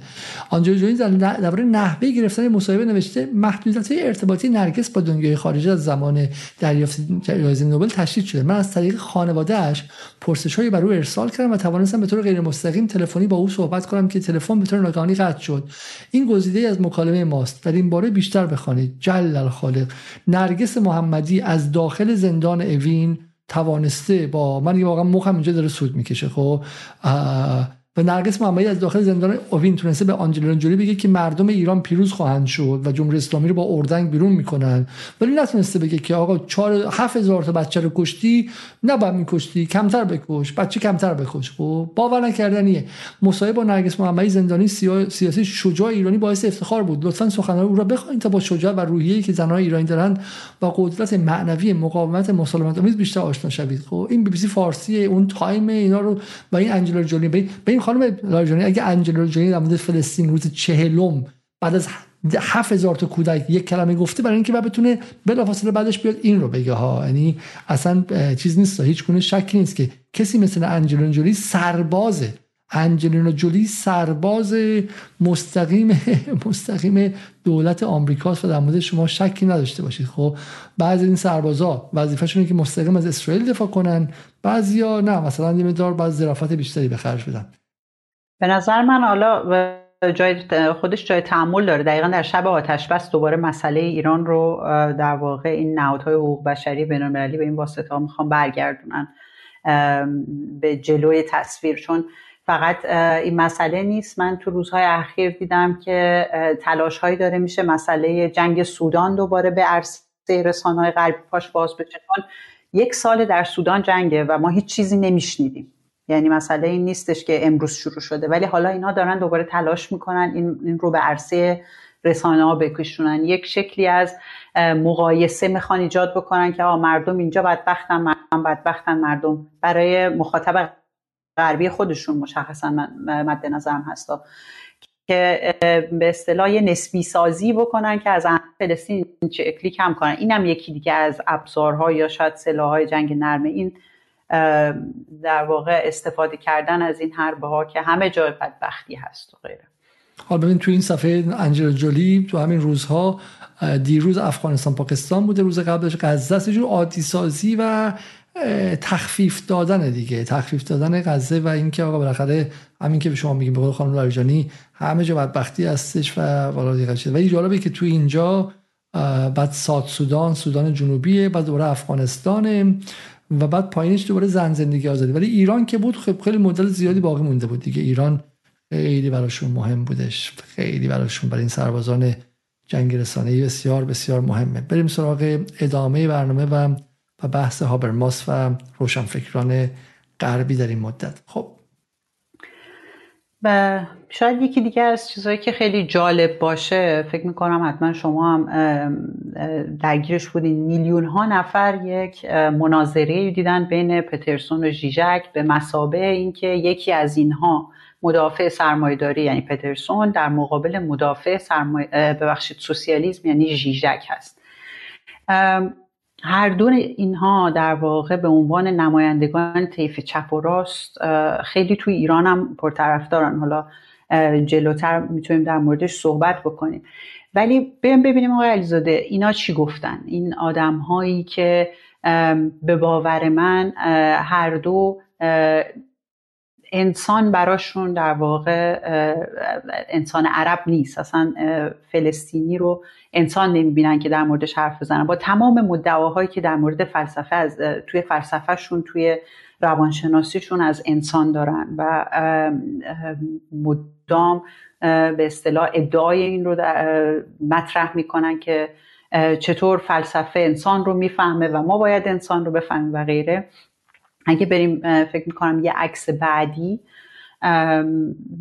این مناظره معروف می‌بینیم که همین آقای پترسون که طیف راست هست و خیلی هم توی ایران به خصوص فکر می‌کنم توی مردهای جوون طرفدار داره. همون روز هفته اکتبر میگه که جهنم رو سرشون خراب کن. برای نتانیاهو اینو نوشته. دیگه بسه.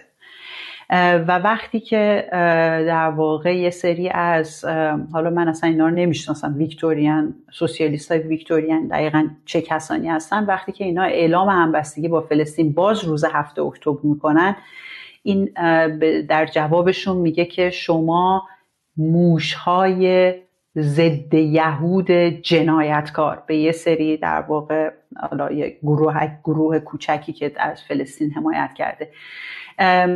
یعنی ادبی. میگه رت رت یعنی موش صحرایی دیگه. همون ادبیات نازی هاست دیگه. خب رت کلمه مورد علاقه نازی ها بود دیگه.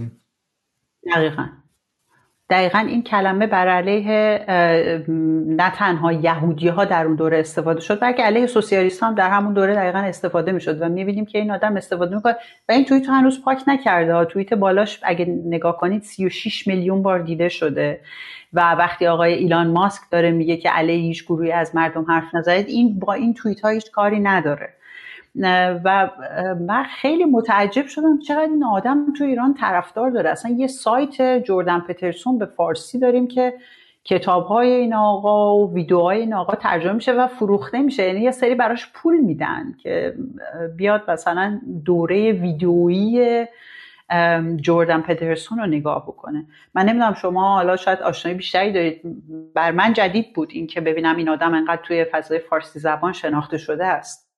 شما اینو میگید. شما یه آدم به اسم یووال نو هراری رو می‌شناسین احتمال نویسنده کتاب سیپینز. درسته؟ فقط در همین حد بیشتر از این. حالا بکنید پرفروشترین کتاب دنیا سی و خورده میلیون نسخه ازش فروش رفته. بالا یه جوری من حالا با محتواشم کار ندارم. یه جوری اِوولوشنری سایکولوژی یعنی روانشناسی تکاملی در مورد اینکه چگونه انسان به شکلی مراحل مختلف رو میاد مرحله که مثلا میشن در جنگل ها دوام بوده بعد یک جانشینی و بحث گندم. ولی جذابیتی داره حرف خودش هم خیلی نیستش حرف این ژنتیستا و به شکلی روانشناسان تکاملی گرفته و از توش این سه کتاب در آورده دیگه. و و بعد در ایران خب خیلی یعنی برای طبقه متوسط جدید جزو پیامبران محسوب میشه. والا تو ایران مثلا ممنوعه برای اینکه سویه های الهادی داره که من بدون اصلا به ایناش کاری ندارم خب. ولی همین یووال نهراری از روز اول اومد و از حق اسرائیل برای کشتن بچه ها دفاع کرد. خیلی محکم یعنی اسرائیل تو این قضیه چون زیر خطر بود همه اسست ها رو همه دارایی های رسانه‌ای و فرهنگیشو کشون به میدون اعلام جنگ کرد. بچه ها مثلا این پسر و دخترها فرمان به شکلی بسیج عمومی داد که همه به جنگ و خب مفخوری بسته پارتی و به شکلی دراگ زدن و اینا بسته. همه به جنگ خط مقدم. می‌خوام بریم غزه بچه کشی به فرهنگیام. همینطور اعلام بسیج عمومی کرد. یووال هراری پاشو برو سی ان اون یکی پا... چون یووال هراری می‌دونین که مثلا چم نصف سال موبایلش خاموشه مشغول مدیتیشن خیلی سکوت می‌کنه اصلا چم تلفن نداره موبایل نداره اینا. ولی پاشو رو رسانه. پاشو الان وقت مفتخوری نیستش وقتی تعمل و کتاب بعدی نیست پول در بری. پاشین برید و اینا تو ایران پیامبران هستن. و مخاطب ایرانی نمیگه آقا یووال هراری فردا اگه بخواد اسرائیل مثلا با ایران وارد جنگ شه در مورد کشتن بچه ایرانی هم که بچه منم توشونه همونو میگه. و اگه اسرائیل بخواد به ایران بزنه نمیگه من بچه ملا و بچه سپاهی و بچه مذهبی و بچه حزب رو می‌کشم. بمب بخوام می‌خواد بزنه. حالا اسرائیل که غلط می‌کنه از این کارو کنه که خب اسرائیل خیلی حقیرتر و کوچیک‌تر از اینکه بخواد چنین غلطی بکنه. خب ولی آمریکا شما همینطور اون که همینطور و غیره. و مخاطب ایرانی از منظر منافع خودش ببین جمهوری اسلامی رو بذار کنار اصلا بریز به دور. جمهوری اسلامی چیه؟ مخاطب ایرانی از منظر اصلا بیدین ملحد بی خدا ضد جمهوری اسلامی همه چی. از منظر منافع خودش نمیگه که این یووال حراری که من میخوندم و کتابای سرشاخ تاخچه من بودش خب این دنبال کشتن ما هست دنبال کشتن ما هست از کشتن بچه من غرب آسیایی حمایت می‌کنه. خب و این چطور پیامبر منه؟ آقای جردن پیترسون به ما میگه موش صحرایی. میگه که آقا همشون رو بکش همشون ترسناکه یعنی یعنی مثل اینکه مثلا اگه نازی ها می‌گفتن که همه یهودی ها رو بکش بعد من یهودی می‌گفتم وای چقدر هیتلر خوشگله. گوبلز ببین چقدر ناز سیبیلا چقدر قشنگه. چقدر اینا خوب مثلا چم واگنر گوش می‌کنن. چقدر قشنگ مثلا چم هگل می‌خونن. فلان. آقا من یهودی که نه هستی من در خطر توسط اینها. هستی من توسط این اینها در خطره و و من ایرانی با اینها این رابطه رو ندارم. یعنی وجهه نجات حالا چون جفتشون هم به یه جور حالا به یه جور evolutionary psychology معتقده هم یووال هراری هم پیترسون و توی evolution psychology نکته مهمش survival of the fittest دیگه یعنی یعنی بقای قوی تر درسته؟ و معتقدن که ما سفیدیم و ما نژاد برتریم. اگرم سوار این حیوانای موش صحرایی مسلمون ایرانی یا فلسطینی یا اردنی یا لبنانی بودیم. برای اینکه ما از این نژاد قوی تری هستیم. هوشمون بهتره آیکیمون بالاتره خب؟ برای یک توجیه هم توش دارن و این دقیقا همون چیزی که تو یوجنیکس نازیا بود. درسته؟ نازیا هم بالاخره بحث نژادی مطرح بود دیگه.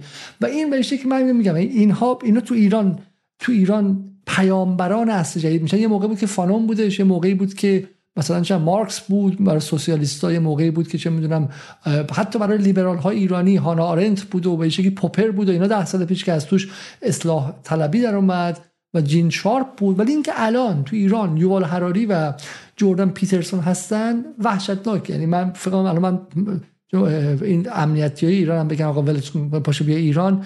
من از ترس این تغییراتی که جامعه ایران در این سالها به شکلی برش اتفاق افتاد واقعا وحشت کنم برم ایران و همینجا بمونم. واقعا خیلی عجیبه. یعنی این تیفی که در واقع ما رو به همونجور که شما میگین کمتر از انسان می‌بینن برای جامعه ما روشن نیست. من بعضی وقتا فکر می‌کنم یعنی پروپاگاندای آلمان نازی در دوره رضاخانی تا الان مونده چه اتفاقی افتاده که ایرانی هایی که دارن توی منطقه غرب آسیا زندگی می‌کنن و می‌بینن که با شرقشون چه رفتاری میشه. به اصطلاح اونها رو کمتر از انسان می‌دونن. در غربشون چه اتفاقی میفته اونها رو کمتر از انسان می‌دونن. چه اتفاقی میفته که فکر می‌کنن غربی ها ایرانی ها رو برادران و خواهران خودشون می‌دونن؟ واقعا این یک سوالیه که باید روش من کار بشه. خیلی خیلی سوال عجیبیه. یعنی اصلا چطور ممکنه که ما هنوز فکر بکنیم که در واقع ما سفید آریایی هستیم و اینها اروپایی ها ما رو با خودشون یکی من, من نمی‌دونم وقتی همین مردم ما تصاویر جنگ اوکراین رو می‌دیدن اوکراینیا بهشون شبیه تر بودن یا امروز که غزه رو می‌بینن قیافه این قیافه شبیه داییای مان شبیه خاله های مان شبیه برادرزاده پسرموی مامان منه.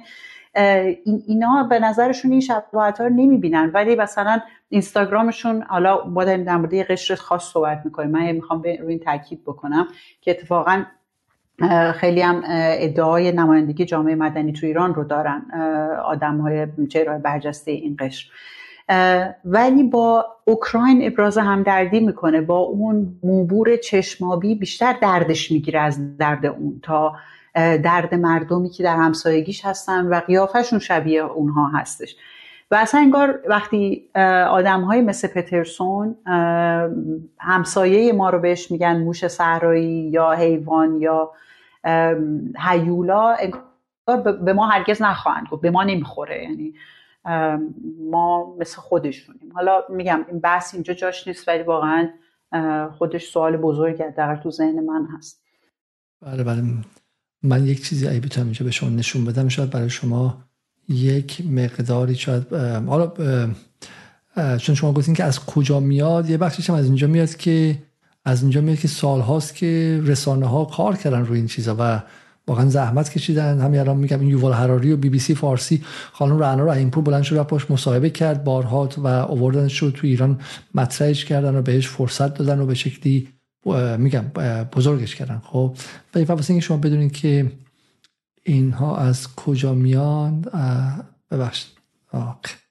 من یک مقاله پیدا کردم که درجه یک توضیح میده که وضع چیست. اتهامات تکراری علیه اندیشه نو. خب این اندیشه نو چیه؟ کتاب یوال هراری انسان خردمند تاریخ مختصر بشر یا سیپینز و انسان خداگونه یا هومو دیوس فکر باشه اسمش. خب چاپ دوم شده اون که مال قدیمه. و میگه حمله کیهان و چند رسانه تندروی دیگه به انتشار آثار یووال نو هراری خب باز دم کیهان گرم که عقلش رسیده که این یارو اگه بتونه می‌خواد بیا بچه های ایرانی رو بخوره. خب جمع تبدیل کنه به به, به جنازه. روزنامه کیهان که سابقه طولانی در برخورد تون با اندیشه انتشار آزاد اندیشه در ایران دارد. هفته گذشته بدون نام بردن از کتاب یا نویسنده آن نوشت تعدادی اندکی از ناشران کتابهایی را به طور آشکار در جهت انکار دین و مذهب است منتشر می‌کنن من میگم من مذهب کار ندارم. به طور مثال حدود یک ماه پیش کتابی به قلم یک نویسنده صهیونیست منتشر شد که هیچ استقبالی هم در پی نداشت. اما با شمارگان 200 نسخه بدون اینکه فلان بشه و میگه کیهان بدون اینکه از کتاب نام بره سعی می‌کنه نشانه هایی به مخاطب بده و و غیره. اگر کیهان برخلاف رسم همیشگی نام نویسنده کتاب رو نمی‌برد دو رسانه تندروی اصولگرای دیگر ابایی از این قضیه ندارن و خب، اما یوال هراری کیست؟ و خب، یوال هراری تابعیت اسرائیلی داره و حالا گه هم هستش و غیره و ولی از انتقاد از صهیونیسم. یوال نوحراری به عنوان یک دانشمند تاریخ در آثارش انسان در ابعاد بسیار گسترده تاریخ چند میلیون سال بررسی می‌کند. نگاه انتقادی نسبت به صهیونیسم و سیاست دولت اسرائیل دارد براوو براوو براوو براوو یوال هراری ولی معتقده که بچه های غزه رو تیکه تیکه تیکه تیکه کشت خب؟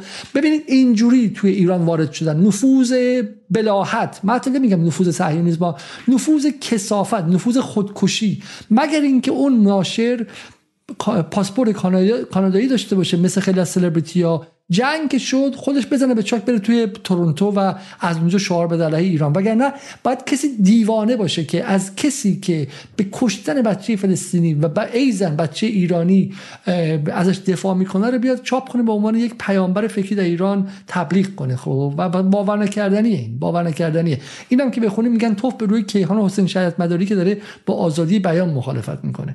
حالا خودشون آیا می‌ذارن که برعکسش انجام شه؟ خودشون می‌ذارن که یه علی علی زاده نه یه سارا لایجانی نه یه دونه فینکلشتان تو این شرایط از صهیونیسم انتقاد کنه نه نمی‌ذارن خب؟ چطوره که توی ایران ضعیف زیر استعمار بعد آزادی بیان حد اکثری و مطلق باشه و تو غرب نباید آزادی بیان حد اقلی هم باشه که کسی بگه آقا 7000 تا بچه بسته دیگه بسته. 7000 تا بچه اسمش از جنوساید خب؟ بگی از همه چیز حذف میشی و کنسل میشی و بایکوت میشی. آره من واقعا اصلا برام عجیبه که می‌بینم این همه توجه به همچین نوشته های دیده میشه توی ایران.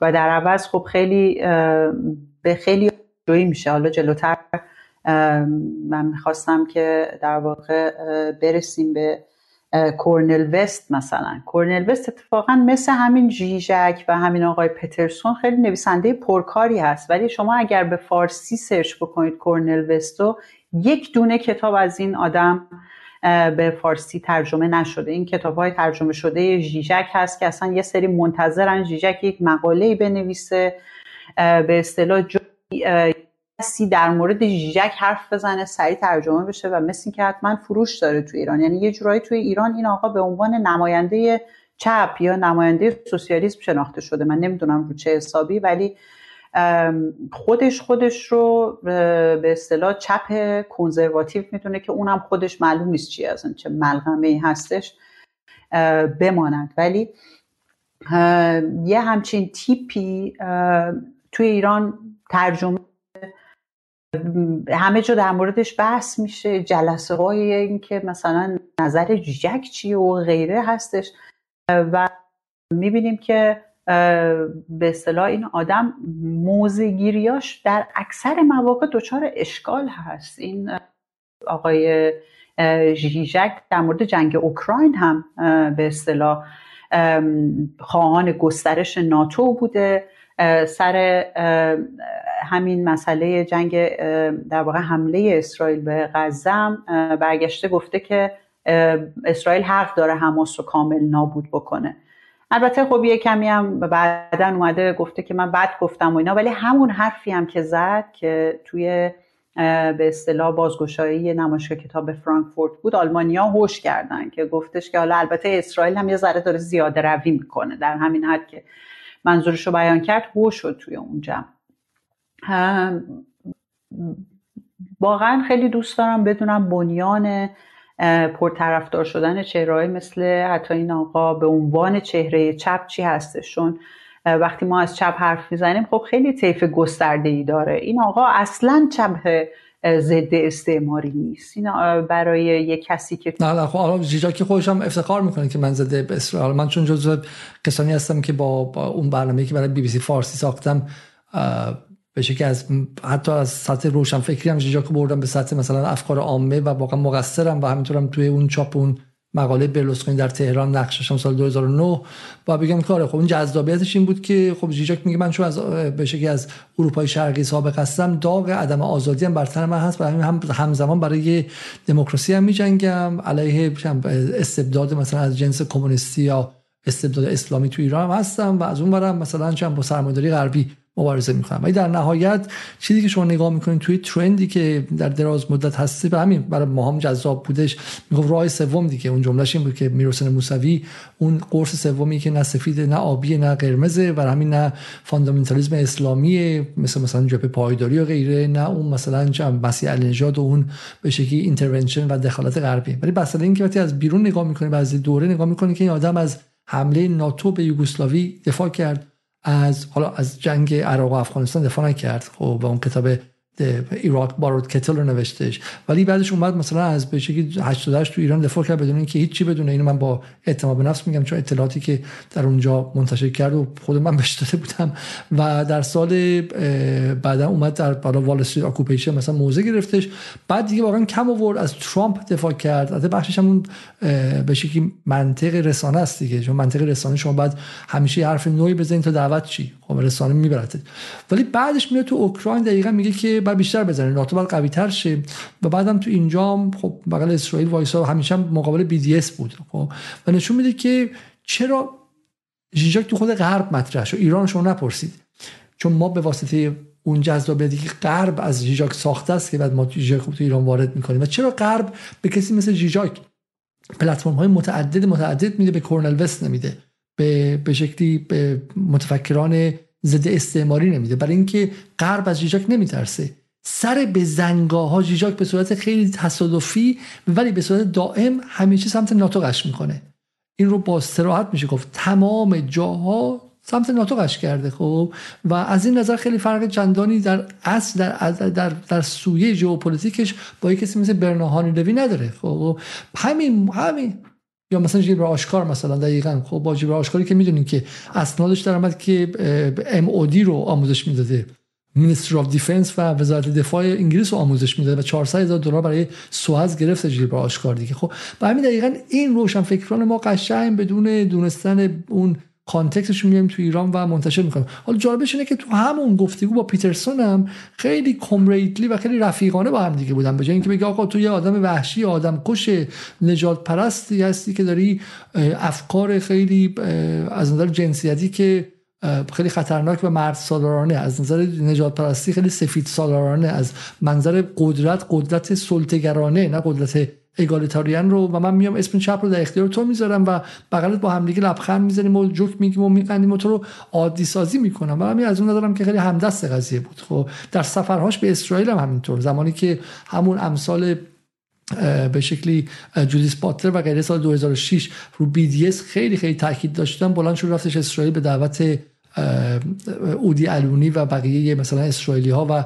اس رو شکست و کلم پاش وایساد از این نظر میگم اینکه تو ایران محبوبه هم جین شارپ هم تو ایران محبوبه خب کارل پوپر هم محبوبه و بعد تو همون ژانر به شکلی دشمنان استبداد استبداد دونست و یکی افتخاراتش اینجا کم اینه که من سفید یونیورسالیست اروپا اروپا محورم.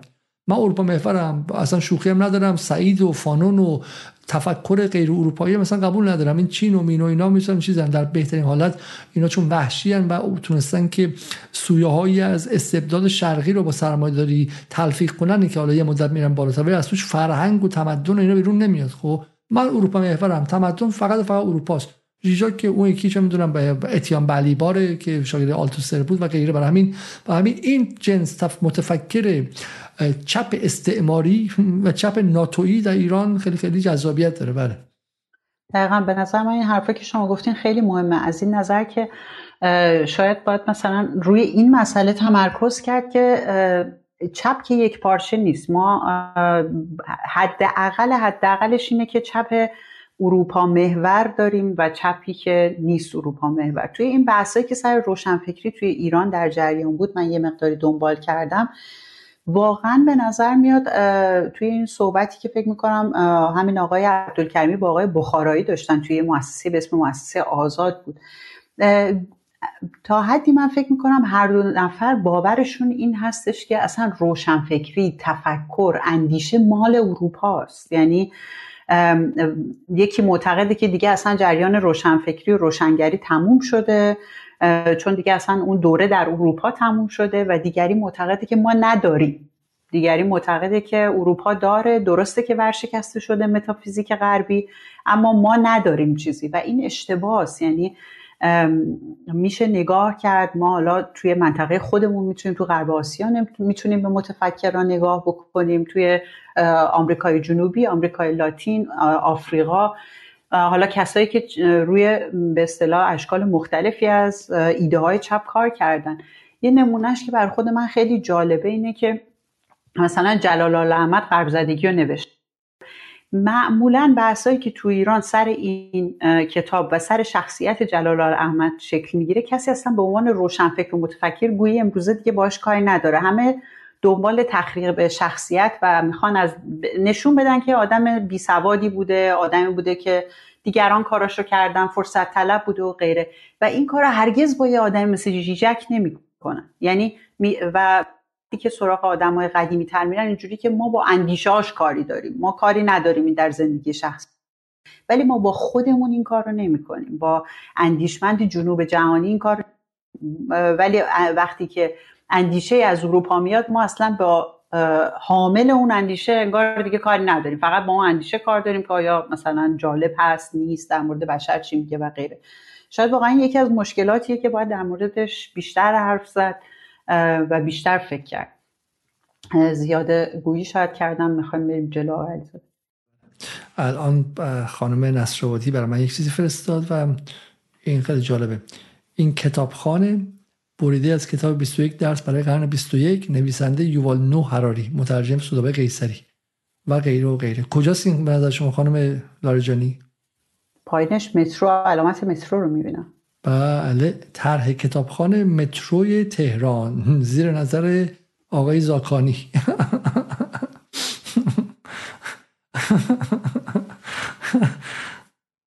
عجب سیرک وسیعیه واقعا در ایران به قول آیه علی عبدی میگم می‌گفت شما کتاب فروشی که بری همش به شکلی مجموعه مستبدین مثلا چاوز بغلش فیدل کاسترو بغلش مثلا چم اورتگا خب؟ یعنی اصلا کتاب فروشی ایران انگار سیاه اگه می‌خواست بسازدشون بهتر از این بود. اینم که واقعا متروی وابسته به آقای زاکانی پر ادعاست. خب؟ اینام چون سوادشون خیلی زیاد نیستش این مدیران حزب اللهی ایران قشنگ یکی زرنگ باشه از بغلشون می‌تونه همینجوری بره بالا. این نیاز به نفوذ و اینا نیستش. برای اینکه همینجوری هول هول هولکی فقط رفتن و منصبه رو روش تکیه زدن و هول بودن که همه جا رو بگیرن. خب بدون اینکه شایستگیش هم داشته باشن از دلش این میاد. از دلش این میاد که نویسنده اسرائیلی طرفدار کشتن بچه ها در غزه از متروی تهرانی میاد که زیر نظر شهرداری زاکانیه. خب بریم که واقعا برنامه امشب داره اعصابم رو خورد می‌کنه و بریم سراغ بخش بعدی. این چیه؟ من همین در مورد کورنل وست می‌خواستم بگم. این کسی که به اصطلاح روی تاریخ کار کرده رو مسئله نژاد کار کرده. خودش رو یه مسیحی باورمند به سوسیالیسم می‌دونه. حالا نمی‌خواستم وارد بشم ولی دفاع پرشوری که کورنل وست از فلسطین کرد به نظر من بر من حداقل یادآور سخنرانی کسایی مثل مالکوم ایکس و غیره بود. در اون دوره که با شور صحبت می‌کنن. حالا من شنیدم که می‌خواد وارد عرصه انتخابات ریاست جمهوری هم بشه کورنل وست با خیلی چیزا کاری ندارم ولی واقعا شما یک کتاب فارسی از آقای وست توی ایران پیدا نمی کنید یعنی خب مذهبی که هست باورهای عدالت خواهانه که داره. در مورد به اصطلاح نگاه استعماری که حرف می‌زنه. در مورد اینکه به اصطلاح ثروتمندا چطوری دارن از ما می‌گیرن حرف می‌زنه. چرا این آدم اصلا حضور نداره توی فضای فکری ایران؟ بر من واقعا یه سری میگم علامت سوالهایی هست که مسئله فلسطین اتفاقا پررنگترش می‌کنه. یعنی اتفاقی که توی 45 6 روز اخیر افتاد باعث شد که آدم سراغ این سوالا هم بره. نمی‌دونم. حالا من خودم که فکر می‌کنم خب ما توی این برنامه جدال هم به پای این بچه های جوون مثلا طرفدار زن زندگی آزادی و به شکلی طرفدار مثلا چم لیبرالیسم و نئولیبرالیسم رو میپیچیم. ولی واقعا من خودم جای اینا می‌ذارم موقعی که من ایران بودم. فضای ایران اصلا به شکلی نمی‌خوام حرف واقعا ناامید کننده بزنم. فضای فرهنگی ایران به فضای فرهنگی طبقه متوسط تا حد زیادی جنگ مغلوب است. یعنی منم مثلا این بچه مثلا 20 ساله باشم تو ایران. وقتی کتاب فروشی انقلاب برم همینا رو می‌بینم دیگه. وقتی تلویزیون رو باز کنم خونه بی بی سی روشن باشه همینا رو میشنوم دیگه. وقتی شرق رو بخونم هم میهن رو بخونم اعتماد رو بخونم همیناست. توی شبکه های مجازی همیناست. صدا و سیمام که اصلا براش مهم نیست. با این زبونی حرف می‌زنه که فقط بعد حزب اللهی سه آتیشه باشه که مثلا پای اونجا باشه درسته؟ و برای همین که کجا می‌خواد ببینه کجا می‌خواد کورنل وست رو بشناسه؟ برای همین با همون کسایی که دور برش هستن توی اون جو همین ها هستن. و من میگم ما به این بچه ها زیاد گیر میدیم ولی واقعا مقصر اینها نیستن. مقصر اینها نیستن. این این حجمه رو باید یک جور شکست و بزرگترهاشون باید میشکستن. بعد اون بدنه روشن فکری این کار می‌کرد و بدنه متفکری این کار کردن که می‌بینی کار آسونی نیستش. من امروز گفتگوی بیژن عبدالکریمی رو شنیدم و واقعا دلم سوخت. یعنی در اینجا حالا عبدالکریمی یک بار مهمان ما بودش. من دعوتشم کردم برای همین بحث غزه بیاد و به من نامه ای داد که آقا من علت نمیام. اینه ببین که با من چه کردن؟ خب من به عنوان مزدور. خب من چون فقط یک کلمه گفتم که آقا وظیفه روشن فکر که متفاوت از جامعهش بیاندیشه. و ببین باش باش چیکار کردن؟ گفتم تو حکومتی هستی فلان هستی فلان هستی خب. و واقعا شما حداقل 50 تا عبدالکریمی می‌خواین تا اینکه فضای فکری ایران تکون بخوره. فضای ایران تکون بخوره. و من برای شما کورنل وست رو نشون میدم. حالا کورنل وست کسی که خیلی جالبه شما می‌دونید که کورنل وست tenure tenure بودش یعنی استاد دائم بود. خود هاروارد ازش دعوت کرد که tenure باشه هم هاروارد و هم فکر کنم اشتباه پرینستون باشه یا ییل. این دو تا از دانشگاهایی که دیگه بهتر از اونها در جهان نیستش. هر دوشون خواستن که این بیاد پروفسورشون بشه پروفسور دائمشون بشه. و به خاطر حمایتش از غزه از هر دو اخراجش کردن. و این آدم الان بیرون از اونجاست. خب و به این سخنرانیشو ببینید. خب با هم دیگه ببینیم. و خیلی قشنگ گفتین شما یادآور یادآور مالکوم ایکس بودش. و واقعا مالکوم ایکس زنده امروز. Years have been terrorized, traumatized, and hated, and we dish out love warriors and freedom fighters every generation, which means that we stand in solidarity with anybody who's occupied, anybody who's subjugated, anybody who's exploited, and that's why we focus on Gaza at this moment because a genocidal attack is taking place. Yeah.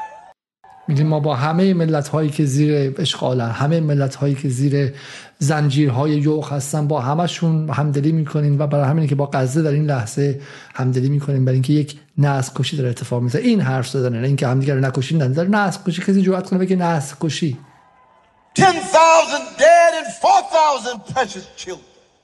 And don't let anybody tell you that because you love Palestinians and Palestinian babies, that you hate somebody else. It just doesn't follow what our brothers and we don't hate Jewish brothers, we don't hate Jewish sisters, we don't hate Jewish siblings.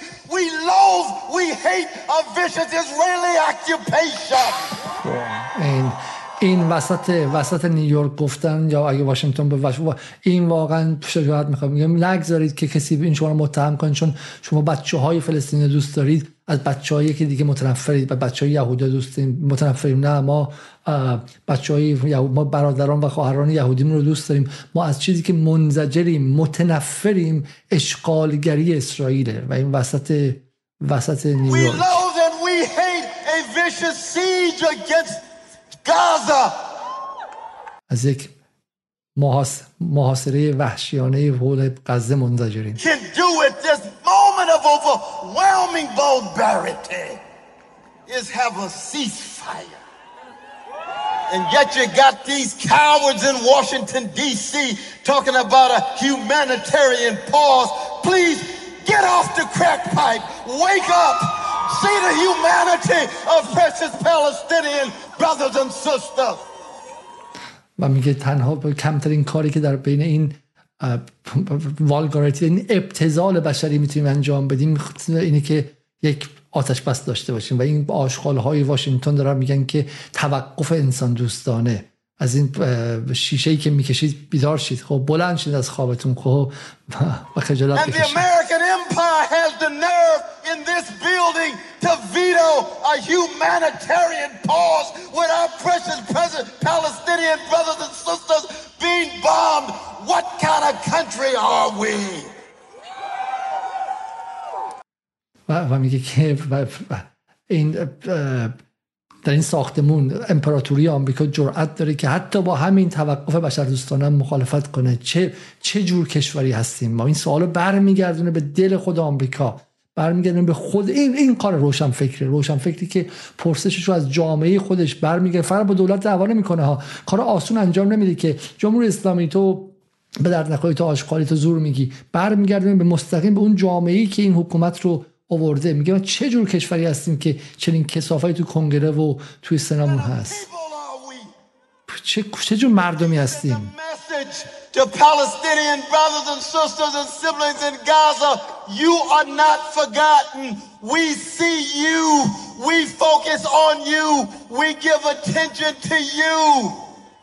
و این خواهران و برادران فلسطین این پیام میفرستیم که ما شما رو فراموش نکنیم. ما شما رو می‌بینیم. ما به شما اشاره می‌کنیم. ما شما رو مورد توجه قرار میدیم. این دقیقا کار شهروند جهانیه. خب که زیر با ماژیک خط بکشه بگه من نمی‌خوام از دو هزار خبری که رسانه های مبتزل و شبکه های اجتماعی پر از کسافت هر روز مغز من رو بمباران می‌کنم من حواسم پرت نمی‌کنم. من دچار بیش فعالی استعماری نمیشم. و نمی‌ذارم که امپریالیزم و صاحبان قدرت و سرمایه من رو دچار بیش فعالی کنم. من من انگشتم و نگه میدارم اون جایی که باید توجه بشری باشه و اون فلسطین و غزه است.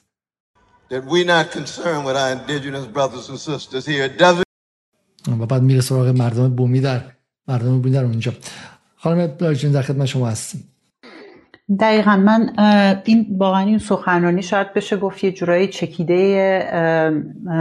این بحثی بود که ما قبلتر داشتیم می‌کردیم. جای اینها خالیه. من حالا بینندگان شما کسایی که می‌تونن انگلیسی بخونن کسایی که دستی تو ترجمه دارن دستی توی ادبیات دارن. حالا شما میگید تا حدی از هر دو فضای توی ایران ناامیدید. ولی جستجو بکنن. کسای دنبال اندیشمندهای سیاه اندیشمندهای آمریکای لاتین که امیدوار اگر به انگلیسی می نویسن یا اگر کسای اسپانیایی بلدن.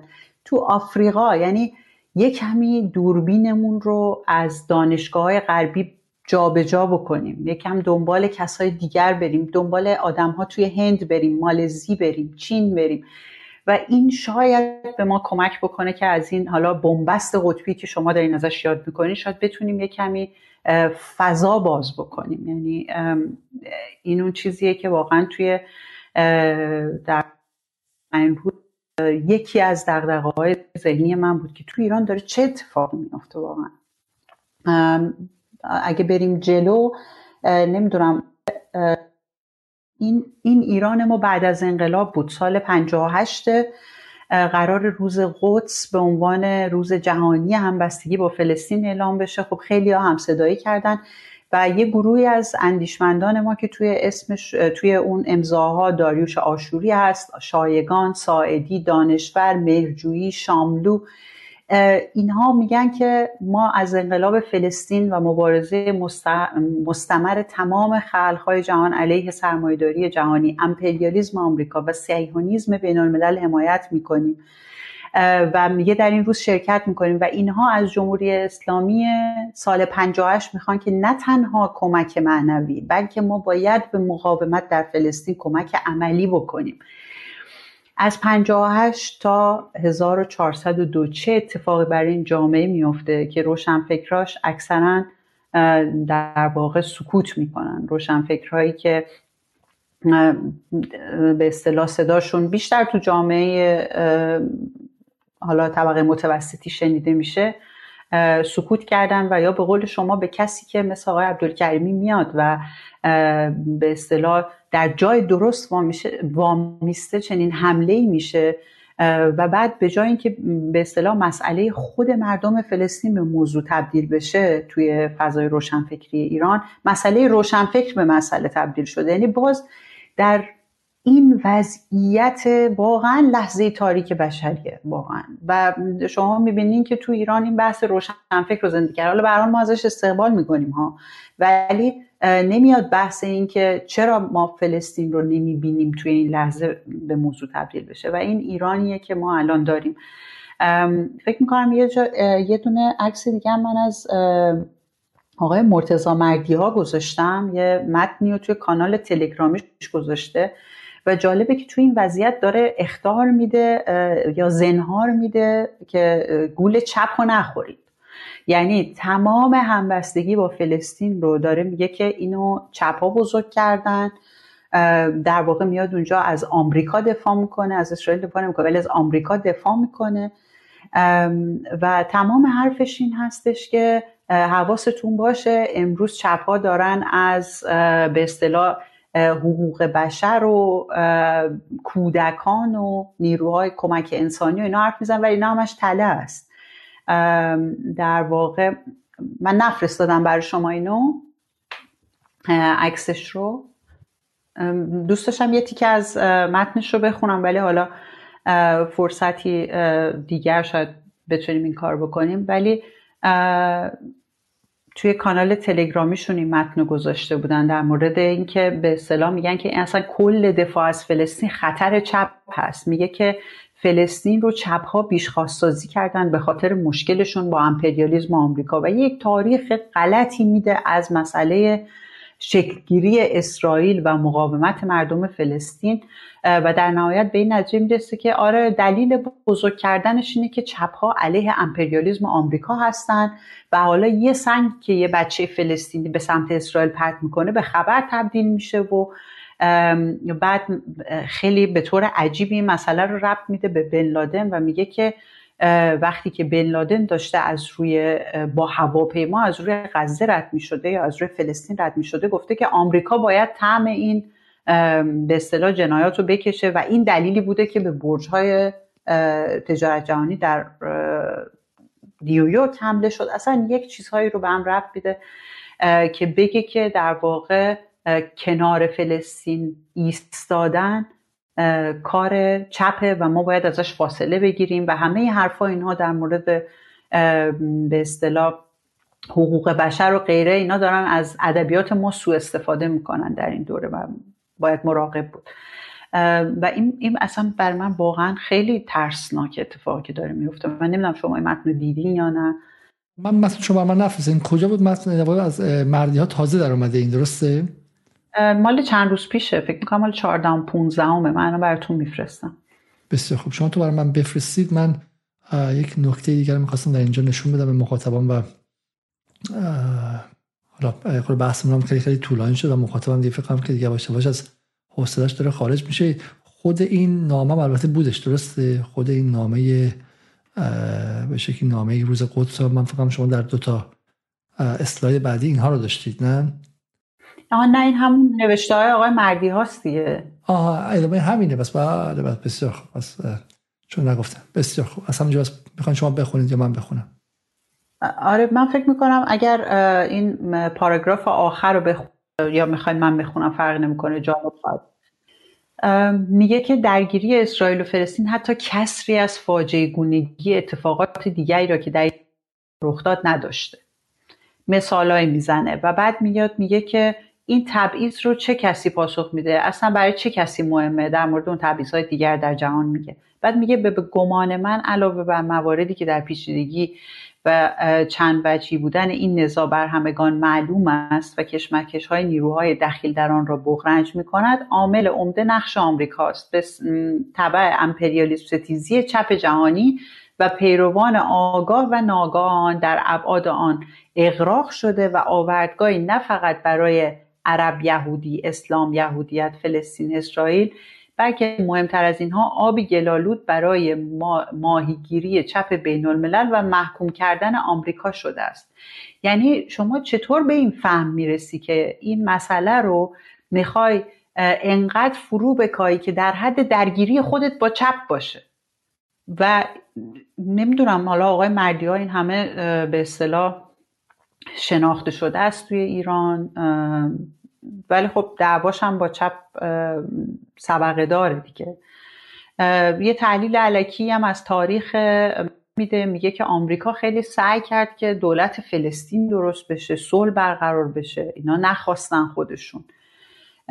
و بعد میگه که تا اینجای کار اتفاق بسیار متفاوتی رخ نداده. یعنی اصلا کل مسئله ایجاد دولت اسرائیل رو در منطقه ما میگه که اصلا اینجا اتفاق متفاوتی رخ نداده که مثل اینه که مثلا روسیه ها ایران رو گرفتن یا ها قسمتی از ایتالیا رو گرفتن. یعنی چطور یه کسی که ادعای نویسندگی و پژوهشگر بودن داره می‌تونه همچین چیزهایی بنویسه و در جامعه ما پذیرفته شده باشه و کسی از این اینا رو به سوال نکشه؟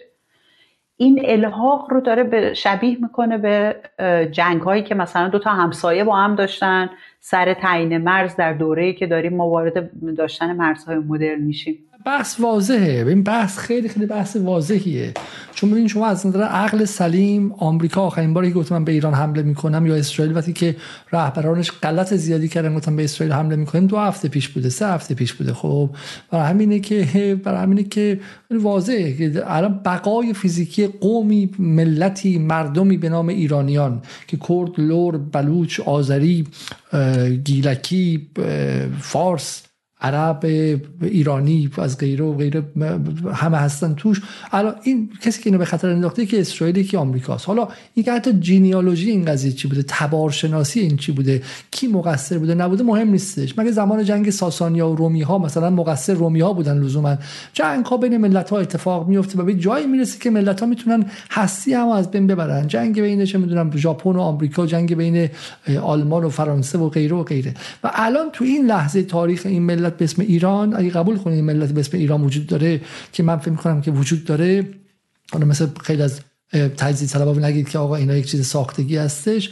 ولی ولی الان این داره به خطر میندازه. چی میشه که کسی توی این لحظه نمیگه آقا من به رغم دشمنیم با این حاکمان فعلی با آخوندا با جمهوری اسلامی و غیره ولی بقای خودم بقای بچه هم بقای زنم بقای خونم و غیره رو می‌گیرم. میگه نه مشکل من من از اسرائیل دفاع می‌کنم چون کسایی که با اسرائیل مخالفن با امپریالیسم مخالفن می‌خوان به شکلی رابطه ایران و آمریکا رو قطع کنن و غیره. این تنها چیزی که اصلا کسیه که از داخل قلعه داره فریاد می‌زنه که در قلعه رو باز کنیم بزنین دشمن بیاد تو. خب، ما به این به انگلیسی میگیم کلابراتور به فرانسه میگن کلابراتور درسته؟ کسایی که در دوره جنگ آلمان و فرانسه و اشغالگری با نازی ها همکاری می‌کردن. کلابراتور همکار دشمن و همکار دشمن. کسایی که در طی اشغال نظامی کشور تو افغانستان پر از کلابراتور بودش. خب آمریکا کشور رو اشغال کرده بود. طالبان اصلا بعد وحشی ضد زن ضد انسان هر چی که بودن خب بودشون با اشغالگرا میجنگیدن. ولی ای بودن که با آمریکایی همکاری می‌کردن می‌گفتن آقا برو اونجا افغانستانی رو بکش برو اونجا بکش و غیره. یعنی فیلمی که اومده بیرون به اسم کاوننت یکی از کثیف ترین فیلم های استعماری تاریخ بریم ببینید. خب مال همین سال 2021 2022 اومده بیرون که چگونه یه افغانستانی با آمریکایی ها همکاری می‌کنه. با همینجوریش هم تق تق تق تق افغانی می‌کشن. خب حالا تو عراق هم همینطور توی جای دیگه هم همینطور. آقای مردی ها من اینو به عنوان علی علیزاده میگم هر کی هم گفت میگه فقط امیدوارم که امنیتی ها بلاحت نکنن مثلا برن می‌خوام دستگیرش کنن. این بعد تو افکار امیدی دشه مردی ها کلابراتوره. مردی ها اون کسایی که وقتی که عراق به ایران حمله می‌کرد عده از مجاهدین می‌رفتن چرا قوه میگرسن بالا تو شهرها که بیا اینجا رو بمب بزن اینجا رو بمب بزن. مردی ها از اوناست خب؟ آقای مردی ها روشن فکر نیستش. کلابراتوره کلابراتوره. خب وظیفش اینه که تو اینجا باشه و برای آمریکا چرا قوه بدرست کنه. اگرم بگه تو خود چرا اونجا نشستی تو چرا اونجا نشستی؟ تو که می‌دونستی بری آمریکا؟ برای اینکه می‌دونی که از داخل اونجا باید چرا رو بندازی. بری خارج از اون شهرشی از اون کشور خارجی دیگه اهمیتی نداره. کلابراتور بودن بیفایده است خب؟ برای این قضیه رو واقعا باید گفت. حالا ممکنه آدم ها ناراحت شن. حالا من ادبیات شما رو نمی‌خوام استفاده بکنم ولی چیزی که من به نظر من میاد اینه که این آدم داره از نفوذش استفاده می‌کنه که چرا قوه از رو غزه برداره. دقیقا برخلاف چیزی که ما توی سخنرانی کورنل وست می‌بینیم که همه رو تشویق می‌کنه ببین داره چه فاجعه رخ میده. این میگه رواندا هم 94 بوده. بوده دیگه. اینا زمین اینا رو گرفتن نمی‌دونم عثمانی هم از ایتالیا گرفته. می‌گیرن دیگه. یعنی می‌خواد در واقع جامعه رو اتفاقا نگ... به نظر من اینطوری میاد. نگرانه. اگر یک طیف کوچکی از مردم ما دارن می‌بینن. این دیگه خب اصلا با ارزش های انسان دوستانه جور در نمیاد. می‌خواد بگه نکنید این اینا, اینا نگاه چپه ها. اینا نه خب چرا اینطور به چپ و راست چپی داره که اصلا واقعا به چپ نه بحثش اینه که آقا اسرائیل کشوری ویژه نیستش. اسرائیل هستی ایرانی ها رو در این لحظه تاریخ به خطر ننداخته. اسرائیل موجودیتی استثنایی در منطقه نیست. اسرائیل هم یک حکومت عادی مثل همه کشورهای دیگه. خب پس باید چیکارش کنیم؟ خانم دارجمتی کشوری عادیه استثنایی نیست با به رسمیت بشناسیمش دیگه. درسته؟ این هم هست توش ولی کل مد تایتلش یعنی در عنوانش هست تبعیض در مواجهه با فجایع بین‌الملل رد پای چپ. نه باشه ولی چپ ایران مانع از این شده که ما اسرائیل رو نرمالایز کنیم. داره تمام وظیفه این متن عادی سازی امری به اسم اسرائیل که مقدمه به رسمیت شناختنش. حالا شما میگی که این تهوع آوره ولی پشت عادی سازی اسرائیل چیه؟ ما بهش میگیم برجام دو برجام سه برجام منطقه. همون چیزی که جواد ظریف می‌خواست انجام بده. خانم نصرآبادی خیلی خوب توی یکی از این توی این space آخرین رو باز کرد در جواد ظریف. خب عادی سازی اسرائیل به منظور پایان تنش تنش زدایی و بعدم رفتن به سمت به رسمیت شناختن اسرائیل. و سلام چرا فریاد می‌زدن که اینها نگذاشتن برجام پا بگیره چون برجام بدون برجام داخلی برجام منطقه‌ای بی معنی بود. برجام دو سه و چهار می‌خواستیم. برجام دو سه و چهار چی بود؟ همین بود دیگه. خب خب بدنه روشن فکرشون باید چیکار کنه؟ بگه آقا اسرائیل کیو کشته؟ اگه کشته اونام توی اوکراین کشتن اونام توی اویغورستان کشتن اونام کشتن. کشتن کشتن دیگه. چیز عجیبی نبود. اینقدر واسه چی داغش می‌کنی خانم لاریجانی؟ حالا چهار تا بچه‌م توی غزه کشته شدن دیگه. خب جای دوری نرفته که. این عادی سازیه پیوست روشنفکری همون کاری که قراره که در قالب برجام داخلی انجام شه. و اینا معتقدن تا این اتفاق نیفته توسعه اتفاق نمیفته. برای همین همه اینا هم بسته است. برنامه که ما با تازه ایناری گذاشتیم از این نظر مهمه که نشون میده اینا معتقدن توسعه ایران به تعویق افتاده. اون 4 تریلیون دلار در سال جی دی پی که پویا ناظران میگه اتفاق نمیفته و مسعود نیلی میگه چون ایران با آمریکا و اسرائیل رابطه نداره. چرا رابطه نداره؟ چون این چپ دیوونه مثل من میان میگن که آقا اسرائیل داره آدم کشی می‌کنه و جنوساید و نسل کشی می‌کنه. با صدا تون صدای کورنول هم خیلی دیگه واقعا چم شور به ورشون میداره و اونجوری میشن. در حالی که حرفت چیه؟ همه دولت آدم می‌کشن اسرائیل هم کچه کشته. هری پاشین بریم ببینم. الکی شروعش نکنید و برید به توسعه و 4 میلیارد. تریلیونتون بپیوندید که حالا تو برنامه با تازه اینایی توضیح دادیم که 4 تریلیون که چه کنم 4 تا شپلاق هم به کلتون نمی‌ذارن که اگه با اسرائیل عادی سازی کنیم فقط احتمال اینکه بعد بهتون حمله شه مثل قذافی بیشتر میشه.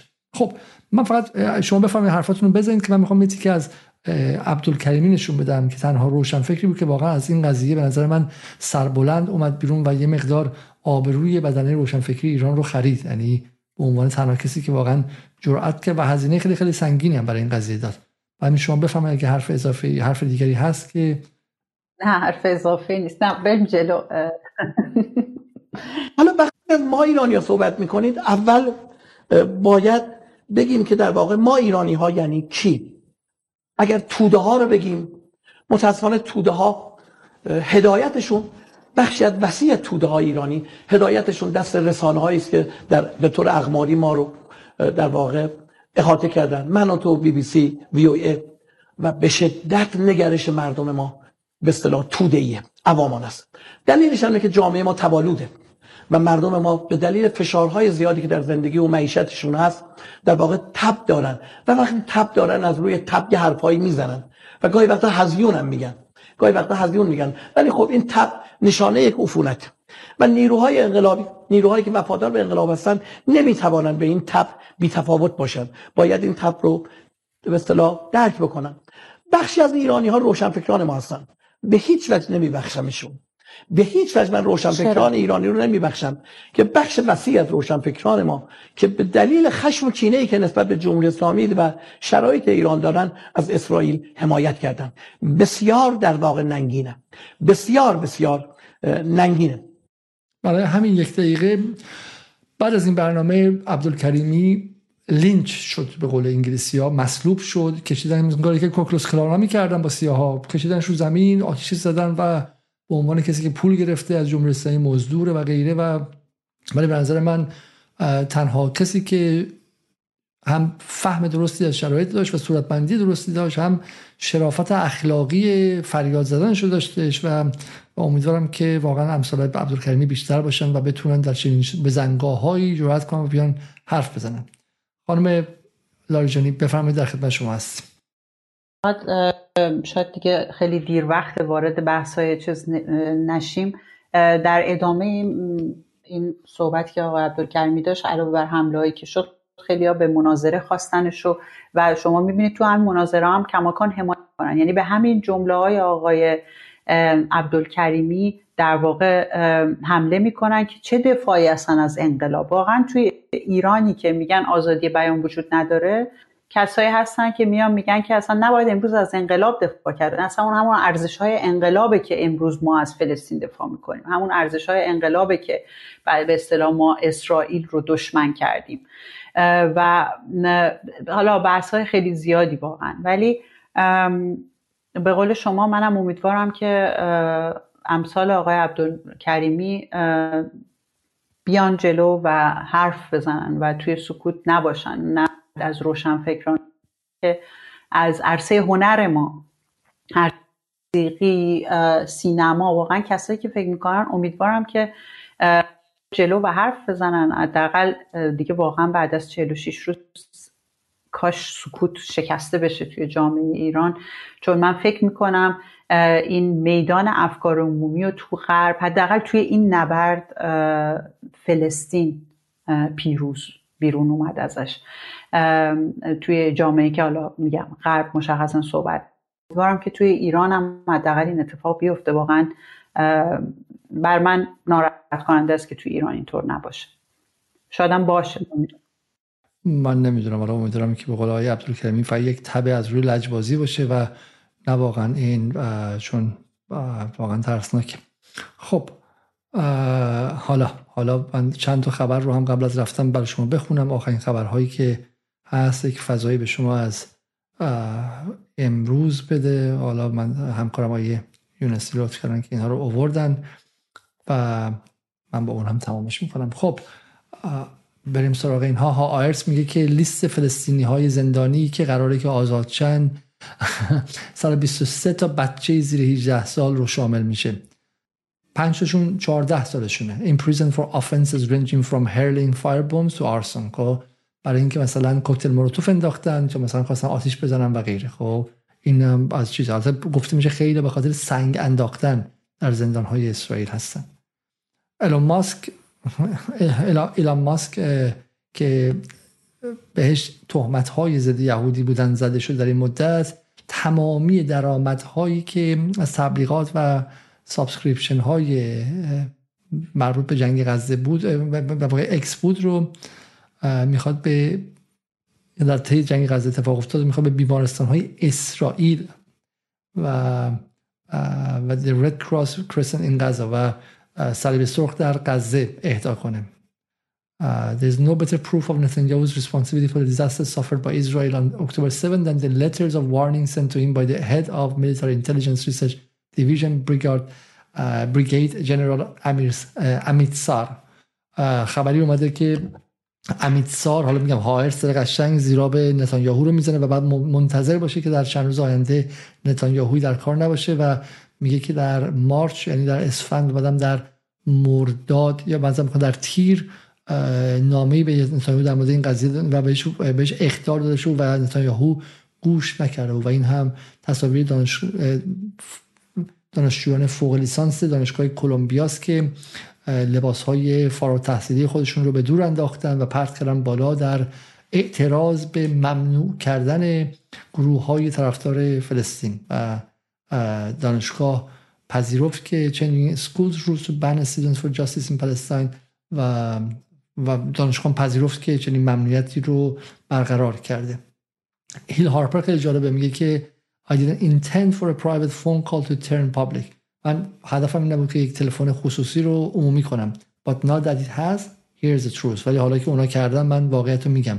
یکی از اعضای بزرگ و به شکلی دونرها و اهدا کنندگان بزرگ آیپک تماس گرفت و 20 میلیون دلار 20 میلیون دلار به من پیشنهاد کرد که if I dropped out of the US Senate race to run against رشید و طالب. خب که من بیام و از سنا بیام بیرون و مقابل رشید طالب که اون فلسطینی است بیام که مثلا اون رو از میلیون بیرون کنم. I said no I won't be bust bullied or both. گفتم نه من حاضر نیستم که شنبه نوکر شما باشم و برام قلدری کنید یا بخواید منو بخرید خب؟ و خیلی جالبه که در آمریکا داره 20 میلیون 20 میلیون رد و بدل میشه. بفرمایید.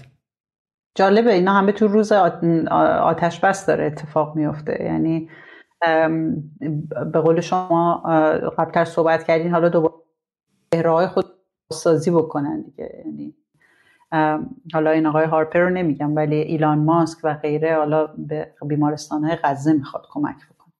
حالا و من با یه خبر پایانی تمام می‌کنم و این به شما نشون میده که اصلا آنطور که اسرائیل میگن ماجرا نیست. فرانسه calls for turning the Israel Hamas truce into a lasting ceasefire emphasizing Israel's security. مکرون خواهان این شده که این توقع چند روزه به یک آتش بس طولانی مدت تبدیل شه.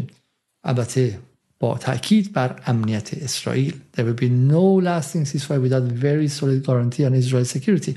ولی دیگر همونطور که روزهای پیش بود تا 24 سال پیش بود صحبت از نابودی کامل حماس نابودی کامل تونل های حماس خد اصطلاح تمام ایار حماس اخراج مردم به صحرای سینا مصر پذیرفتنشون فرستادنشون به کشورهای غربی. تمام کوش کوش. فقط 17 هزار نفر مردم عادی مردم عادی یک نفرشون شاید بخش خیلی خیلی کوچکشون حماس بود. مردم عادی رو کشتن 7000 خورده بچه کشتن. خب تا برسن به این مثل زحاک تشنه بودن. حالا به قدر کافی خون خوردن بعد وایسن با حماس زندگی کنن و با آبروی رفته در جهان. پیروزی مقاومت بر همه شما مبارک باد. این چیزی نیست کمتر از پیروزی فلسطین. منتظر پیروزی های بزرگتر باشید. شب بخیر و خدا نگهدار. خدا نگهدار.